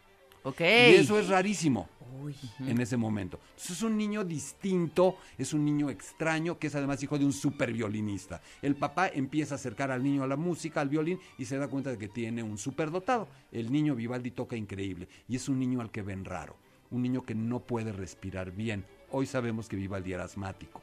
Entonces era asmático, era pelirrojo, se empieza a aislar y empieza a volverse este gran virtuoso del violín. Su papá lo empieza a acercar a músicos importantes que están todos ahí. Les decía que todos son los primeros barrocos y todos terminan en I. Albinoni, Locatelli, Ben- eh, Vivaldi, Scarlatti, todos ellos. Y es todavía un barroco muy leve, muy inicial, muy un poco hacia abajo. Podemos poner, Rulo, la, la- el, el track que habíamos dicho, este que dice música del adagio de Albinoni. A ver. Vamos a, la Música del adagio di Anginoni. La conoces. A Qué ver. hermoso.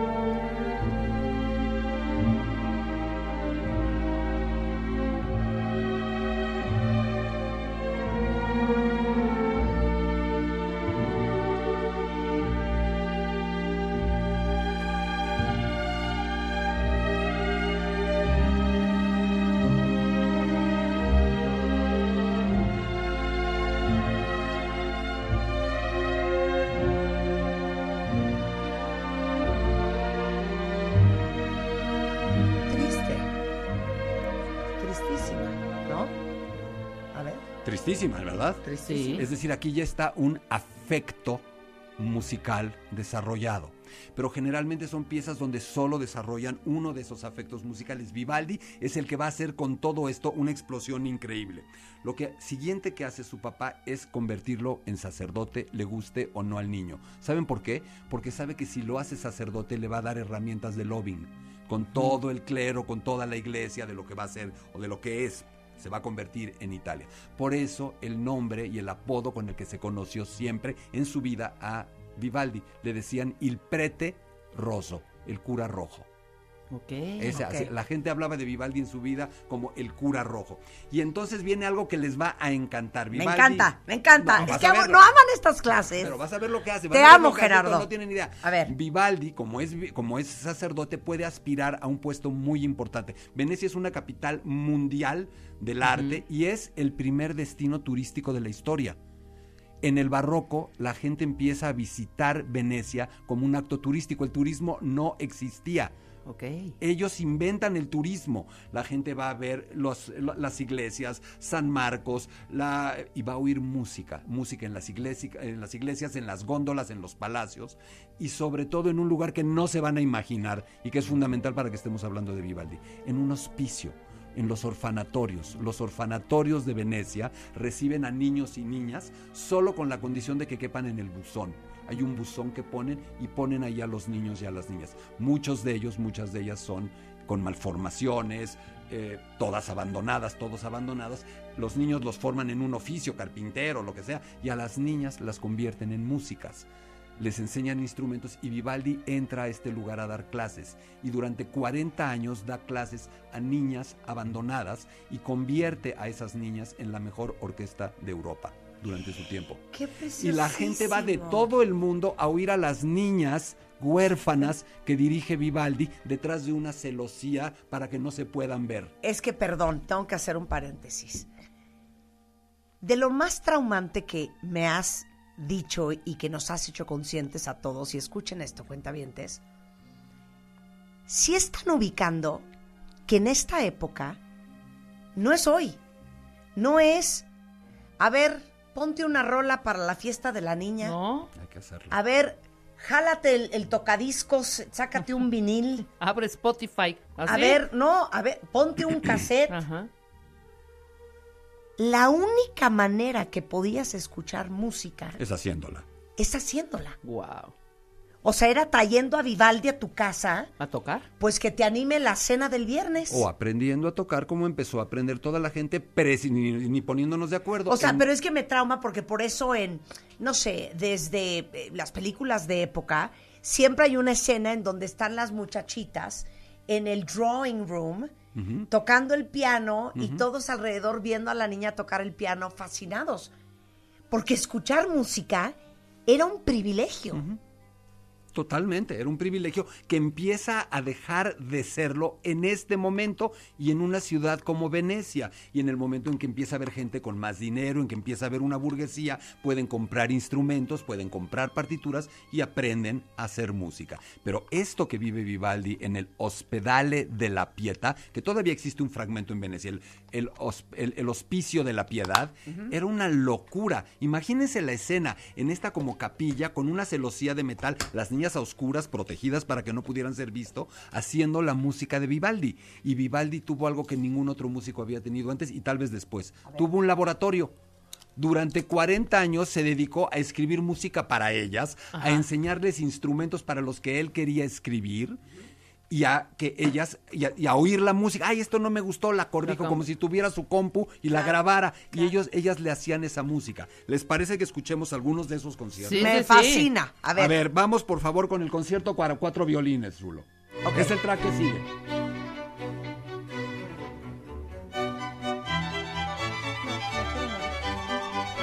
Pero esto imagínatelo con las niñas. Eran puras niñas.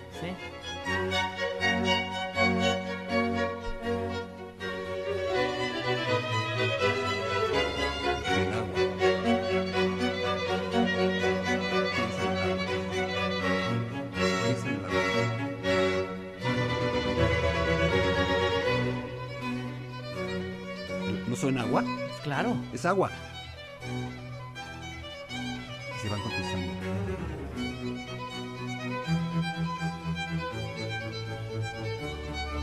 Así funciona la música pop. Claro. Es exactamente lo mismo. Pero ellos lo inventan. Ahí está. tenemos, mucha, tenemos mucha música. no lo puedo creer, no lo puedo creer. Me fascina. Ahí está el agua, ahí están los diálogos, ahí están las niñas eh, del, del- de los, hospedale, ahí está todo lo que hay detrás de esto. Que no es solamente esta rolita que suena bien. Y de pronto Vivaldi dice, bueno, y que alguna de las niñas estudie mandolina, porque quiero escribir para mandolina. No, pues ¿cómo para mandolina? Nadie escribe para mandolina, es para violín, para violonchelo o para los instrumentos que están haciendo. El track siguiente que tenemos preparado, a mí es una música que en lo personal me vuelve loco. A es ver. un fragmento lento del concierto para, de un concierto para mandolina y orquesta de Vivaldi. A ver. ¿Viene, Rulo?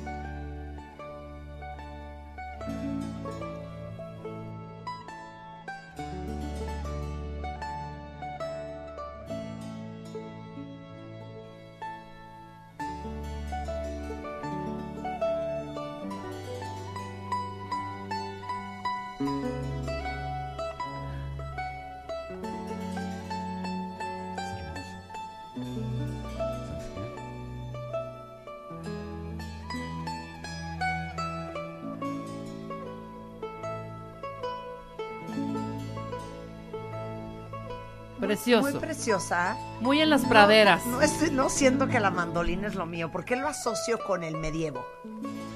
Por el laúd. Ah, ¿cómo se llama la guitarrilla Una del medievo? larga, larga, larga. Sí, pero Laúd, era laúd. ajá, y como con una cojita, la cajita gordita. Exactamente. ¿Cómo se llama? El laúd. Laúd. El laúd. Sí, no, el medievo a mí me pone muy nerviosa. Ok. Es- es- y ahora ¿Quieres una más antes del corte? un- sí, Vale. una tercera más. A ver. Pa- y dice Vivaldi, ahora vamos a ver que una niña eh, eh, estudia la flauta chiquita, el pícolo, pero además mira el virtuosismo para el que escribe. Venga.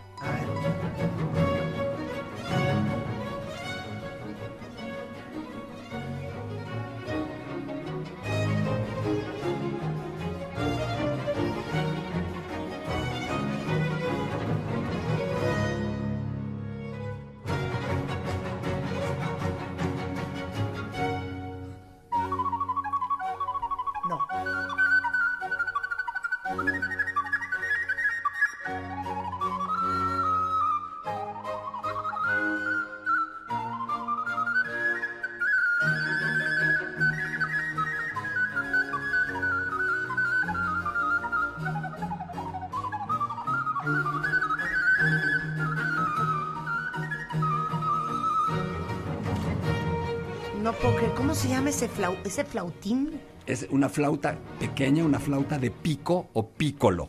Y aquí toca un flautista Un extraordinario que se llama Ma- Maurice Steger, que una vez tuve la oportunidad de traer a México al Cervantino. Si quieren que hagamos pausa ahorita, este es un gran momento. Ok, hacemos una pausa y regresamos. ¡Qué joya! Ya volvemos en W Radio, no se vayan.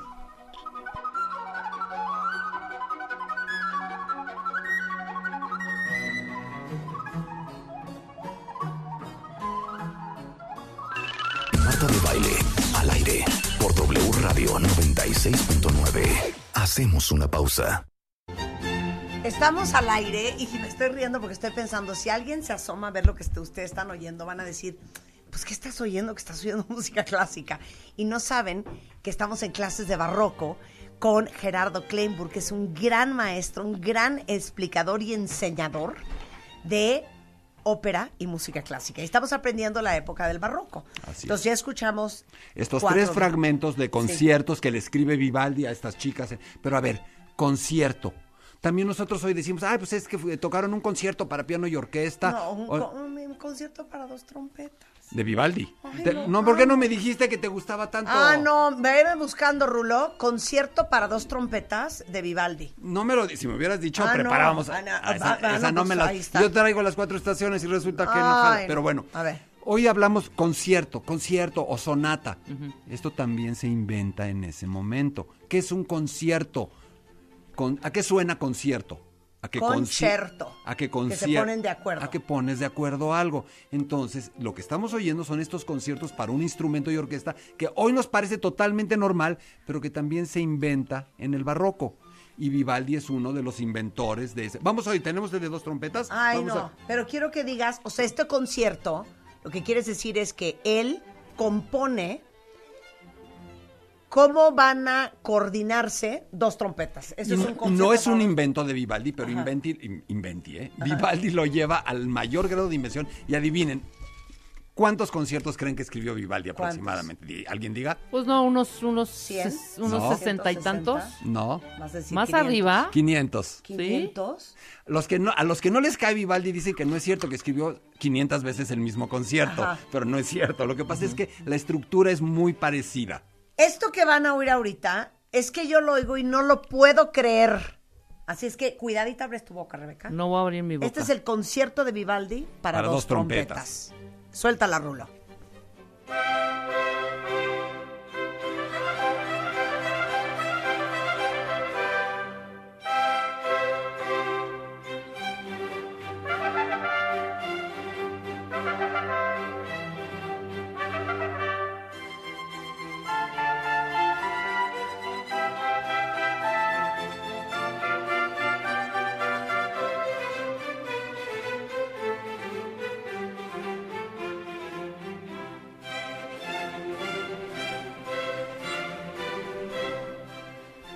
Se contestan.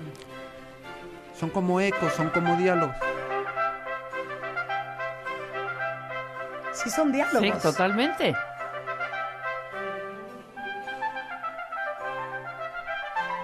Ay, qué belleza. Ahí está, Se ya está. Ah, pero espérame, Eso voy a Y preguntar luego cantan algo. juntas. Dime. Qué estupidez, pero No perdón. creo. ¿Sí son dos trompetas? ¿Sí? Dos, nada más dos Ahora, trompetas. decimos, ay, tu concierto para dos trompetas. No, pero no, lo que ella dice es que son dos trompetas. No pueden ser 10 trompetas tocando una cosa, Ajá. lo mismo No, y 10 contestando trompetas 10. tocando otra. No, no es una mala pregunta porque antes de que se escribieran estos conciertos ya para uno o dos instrumentos existía un antecedente que se llamaba concierto grosso, conci- concierto grande, en donde era un concierto para una orquestita y un grupo de solistas a los que se les llamaba concertino y a la orquesta se le llamaba ripieno, relleno. Y después ese concierto ya en Vivaldi evoluciona a un concierto para uno, dos y a veces cuatro instrumentos, nunca tres, y orquesta. Pero esto de estar incluyendo unas trompetas, dice, ay, pues dos trompetas. Las trompetas no se incluían en la música seria. Las trompetas no, no suena como de ceremonia, como de que alguien va a entrar, como Claro. heráldicas, como de... Vivaldi empieza a incorporar muchos instrumentos, como la mandolina, como el pícolo, como la trompeta, por raro que no suene hoy, que no se usaban. Ok, ¿puedo interrumpir todo tu, tu, tu, idea? Es que te quiero poner una cosa. Que es de Händel. Pero es que esto no lo puedo creer, tampoco lo puedo creer y es barroco. Entonces yo te lo voy a poner y después tú les, de- te les explicas qué es. La de The The Return of the Queen of Sheba. Ya te la había mandado Rulo. De Händel. De Händel, que se escribe Haendel. De hecho, le dicen Handel, ¿eh? Ya le Handel. dicen Handel, Handel. porque la verdad es que Handel. vivió la mayor parte del Handel. tiempo en Inglaterra Ah, y ya lo, Handel. lo aunque en alemán es Händel. Ok. Yo le digo Händel. Ok, a ver, súbele a todo.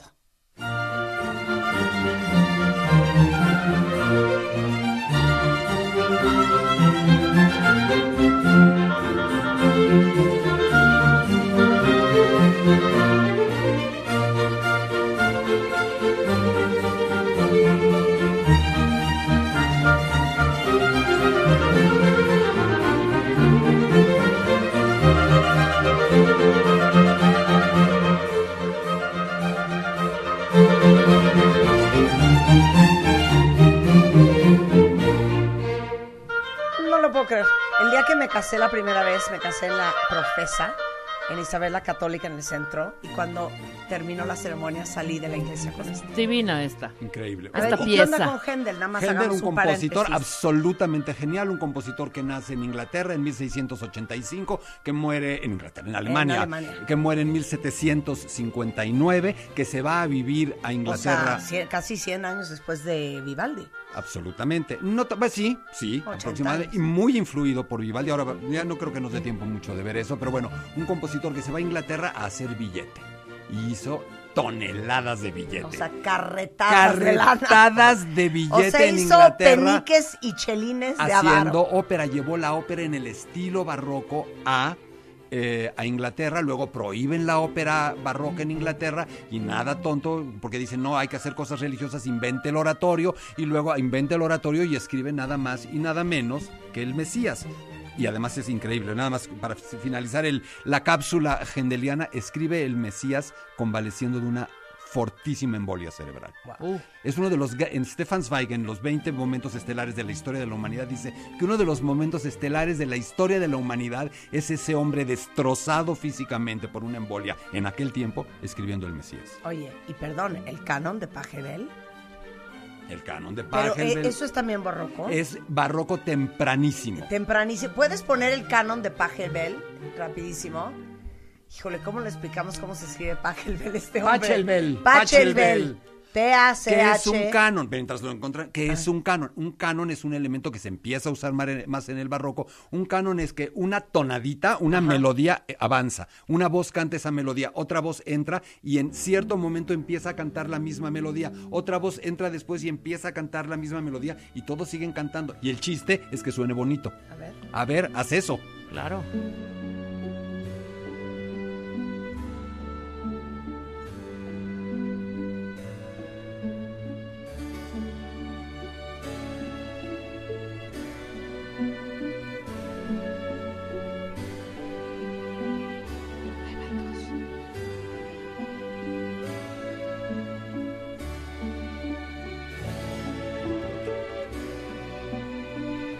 Tum, tum, tum, los tres y.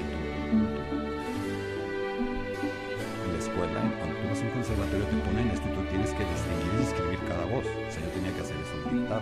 Ponen, que Increíble. es entrenamiento auditivo, te Bueno, cerramos con Händel y, y. Entonces, Porque queremos acercarnos a las cuatro estaciones. A ver, las para cuatro que- estaciones, Las dale. cuatro estaciones Dale, de Vivaldi, que esas las voy a lanzar yo, Rulo, desde acá.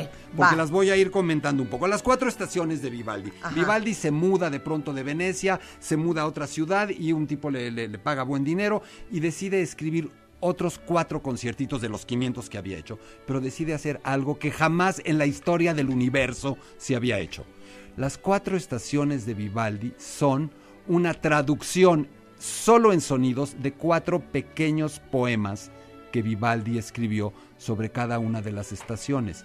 Y con puros violines, es un concierto para un violín y una orquestita de violines. Solo con eso Ajá. hizo que cada una de las cosas, los objetos, los animales, los eh, accidentes meteorológicos que describe el poema suenen, sin palabras. Ok, ¿Me explico? totalmente. Entonces, dicho esto, si, si podemos ir bajando esta, vamos a oír el primer, les digo el poema.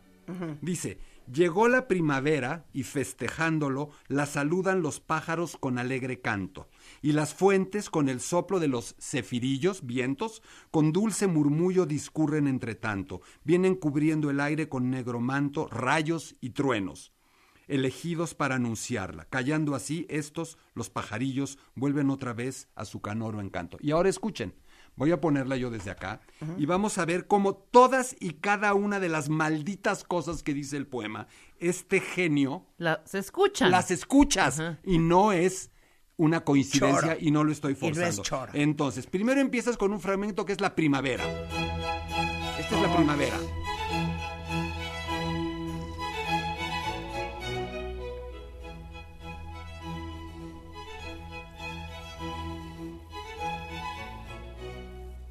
Los ecos de los que hablamos. Ajá. Piensen en Venecia, el reflejo de los edificios, el agua.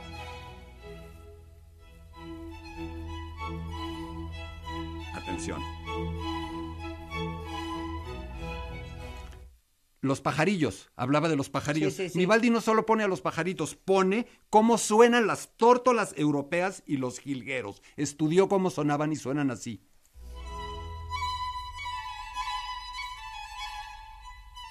Los pajaritos. Claro.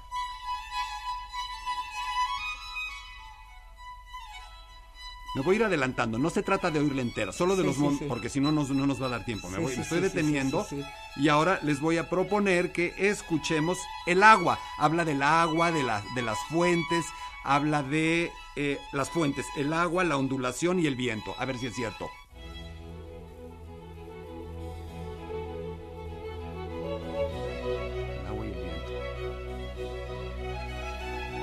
Este señor lo está haciendo en 1700 y tantito. Claro. Está Sí, sí. inventando ¿Cómo suenan hacer que la música Claro. reproduzca cómo suenan las cosas.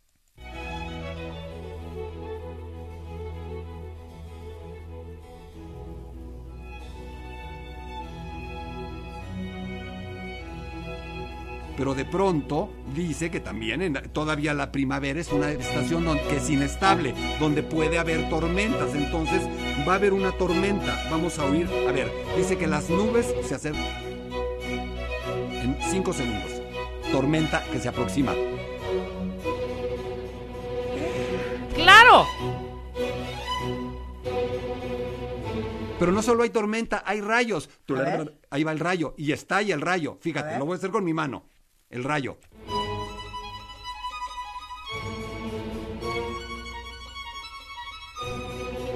Perdón, con está cañón el señor. Es un Está Claro, Pero no puedo creer que, que- eh, a ver, tengo la piel chinita, ¿eh? Qué impresionante es escuchar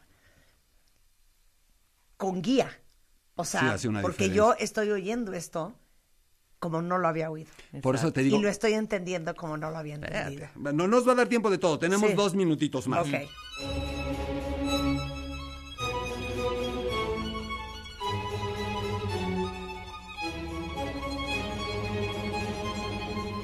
Por ejemplo, vamos a pasar al segundo movimiento rapidísimo. Nada más. ¿Qué va a pintar Vivaldi?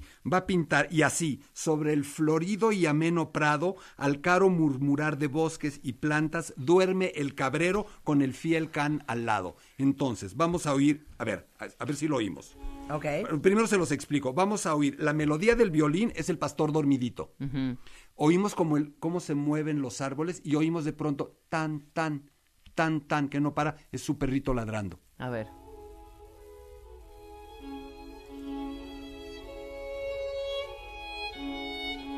Tan, tan. Es el perrito mientras el pastorcito se duerme y las copas de los árboles se están moviendo de un lado a otro. Uf.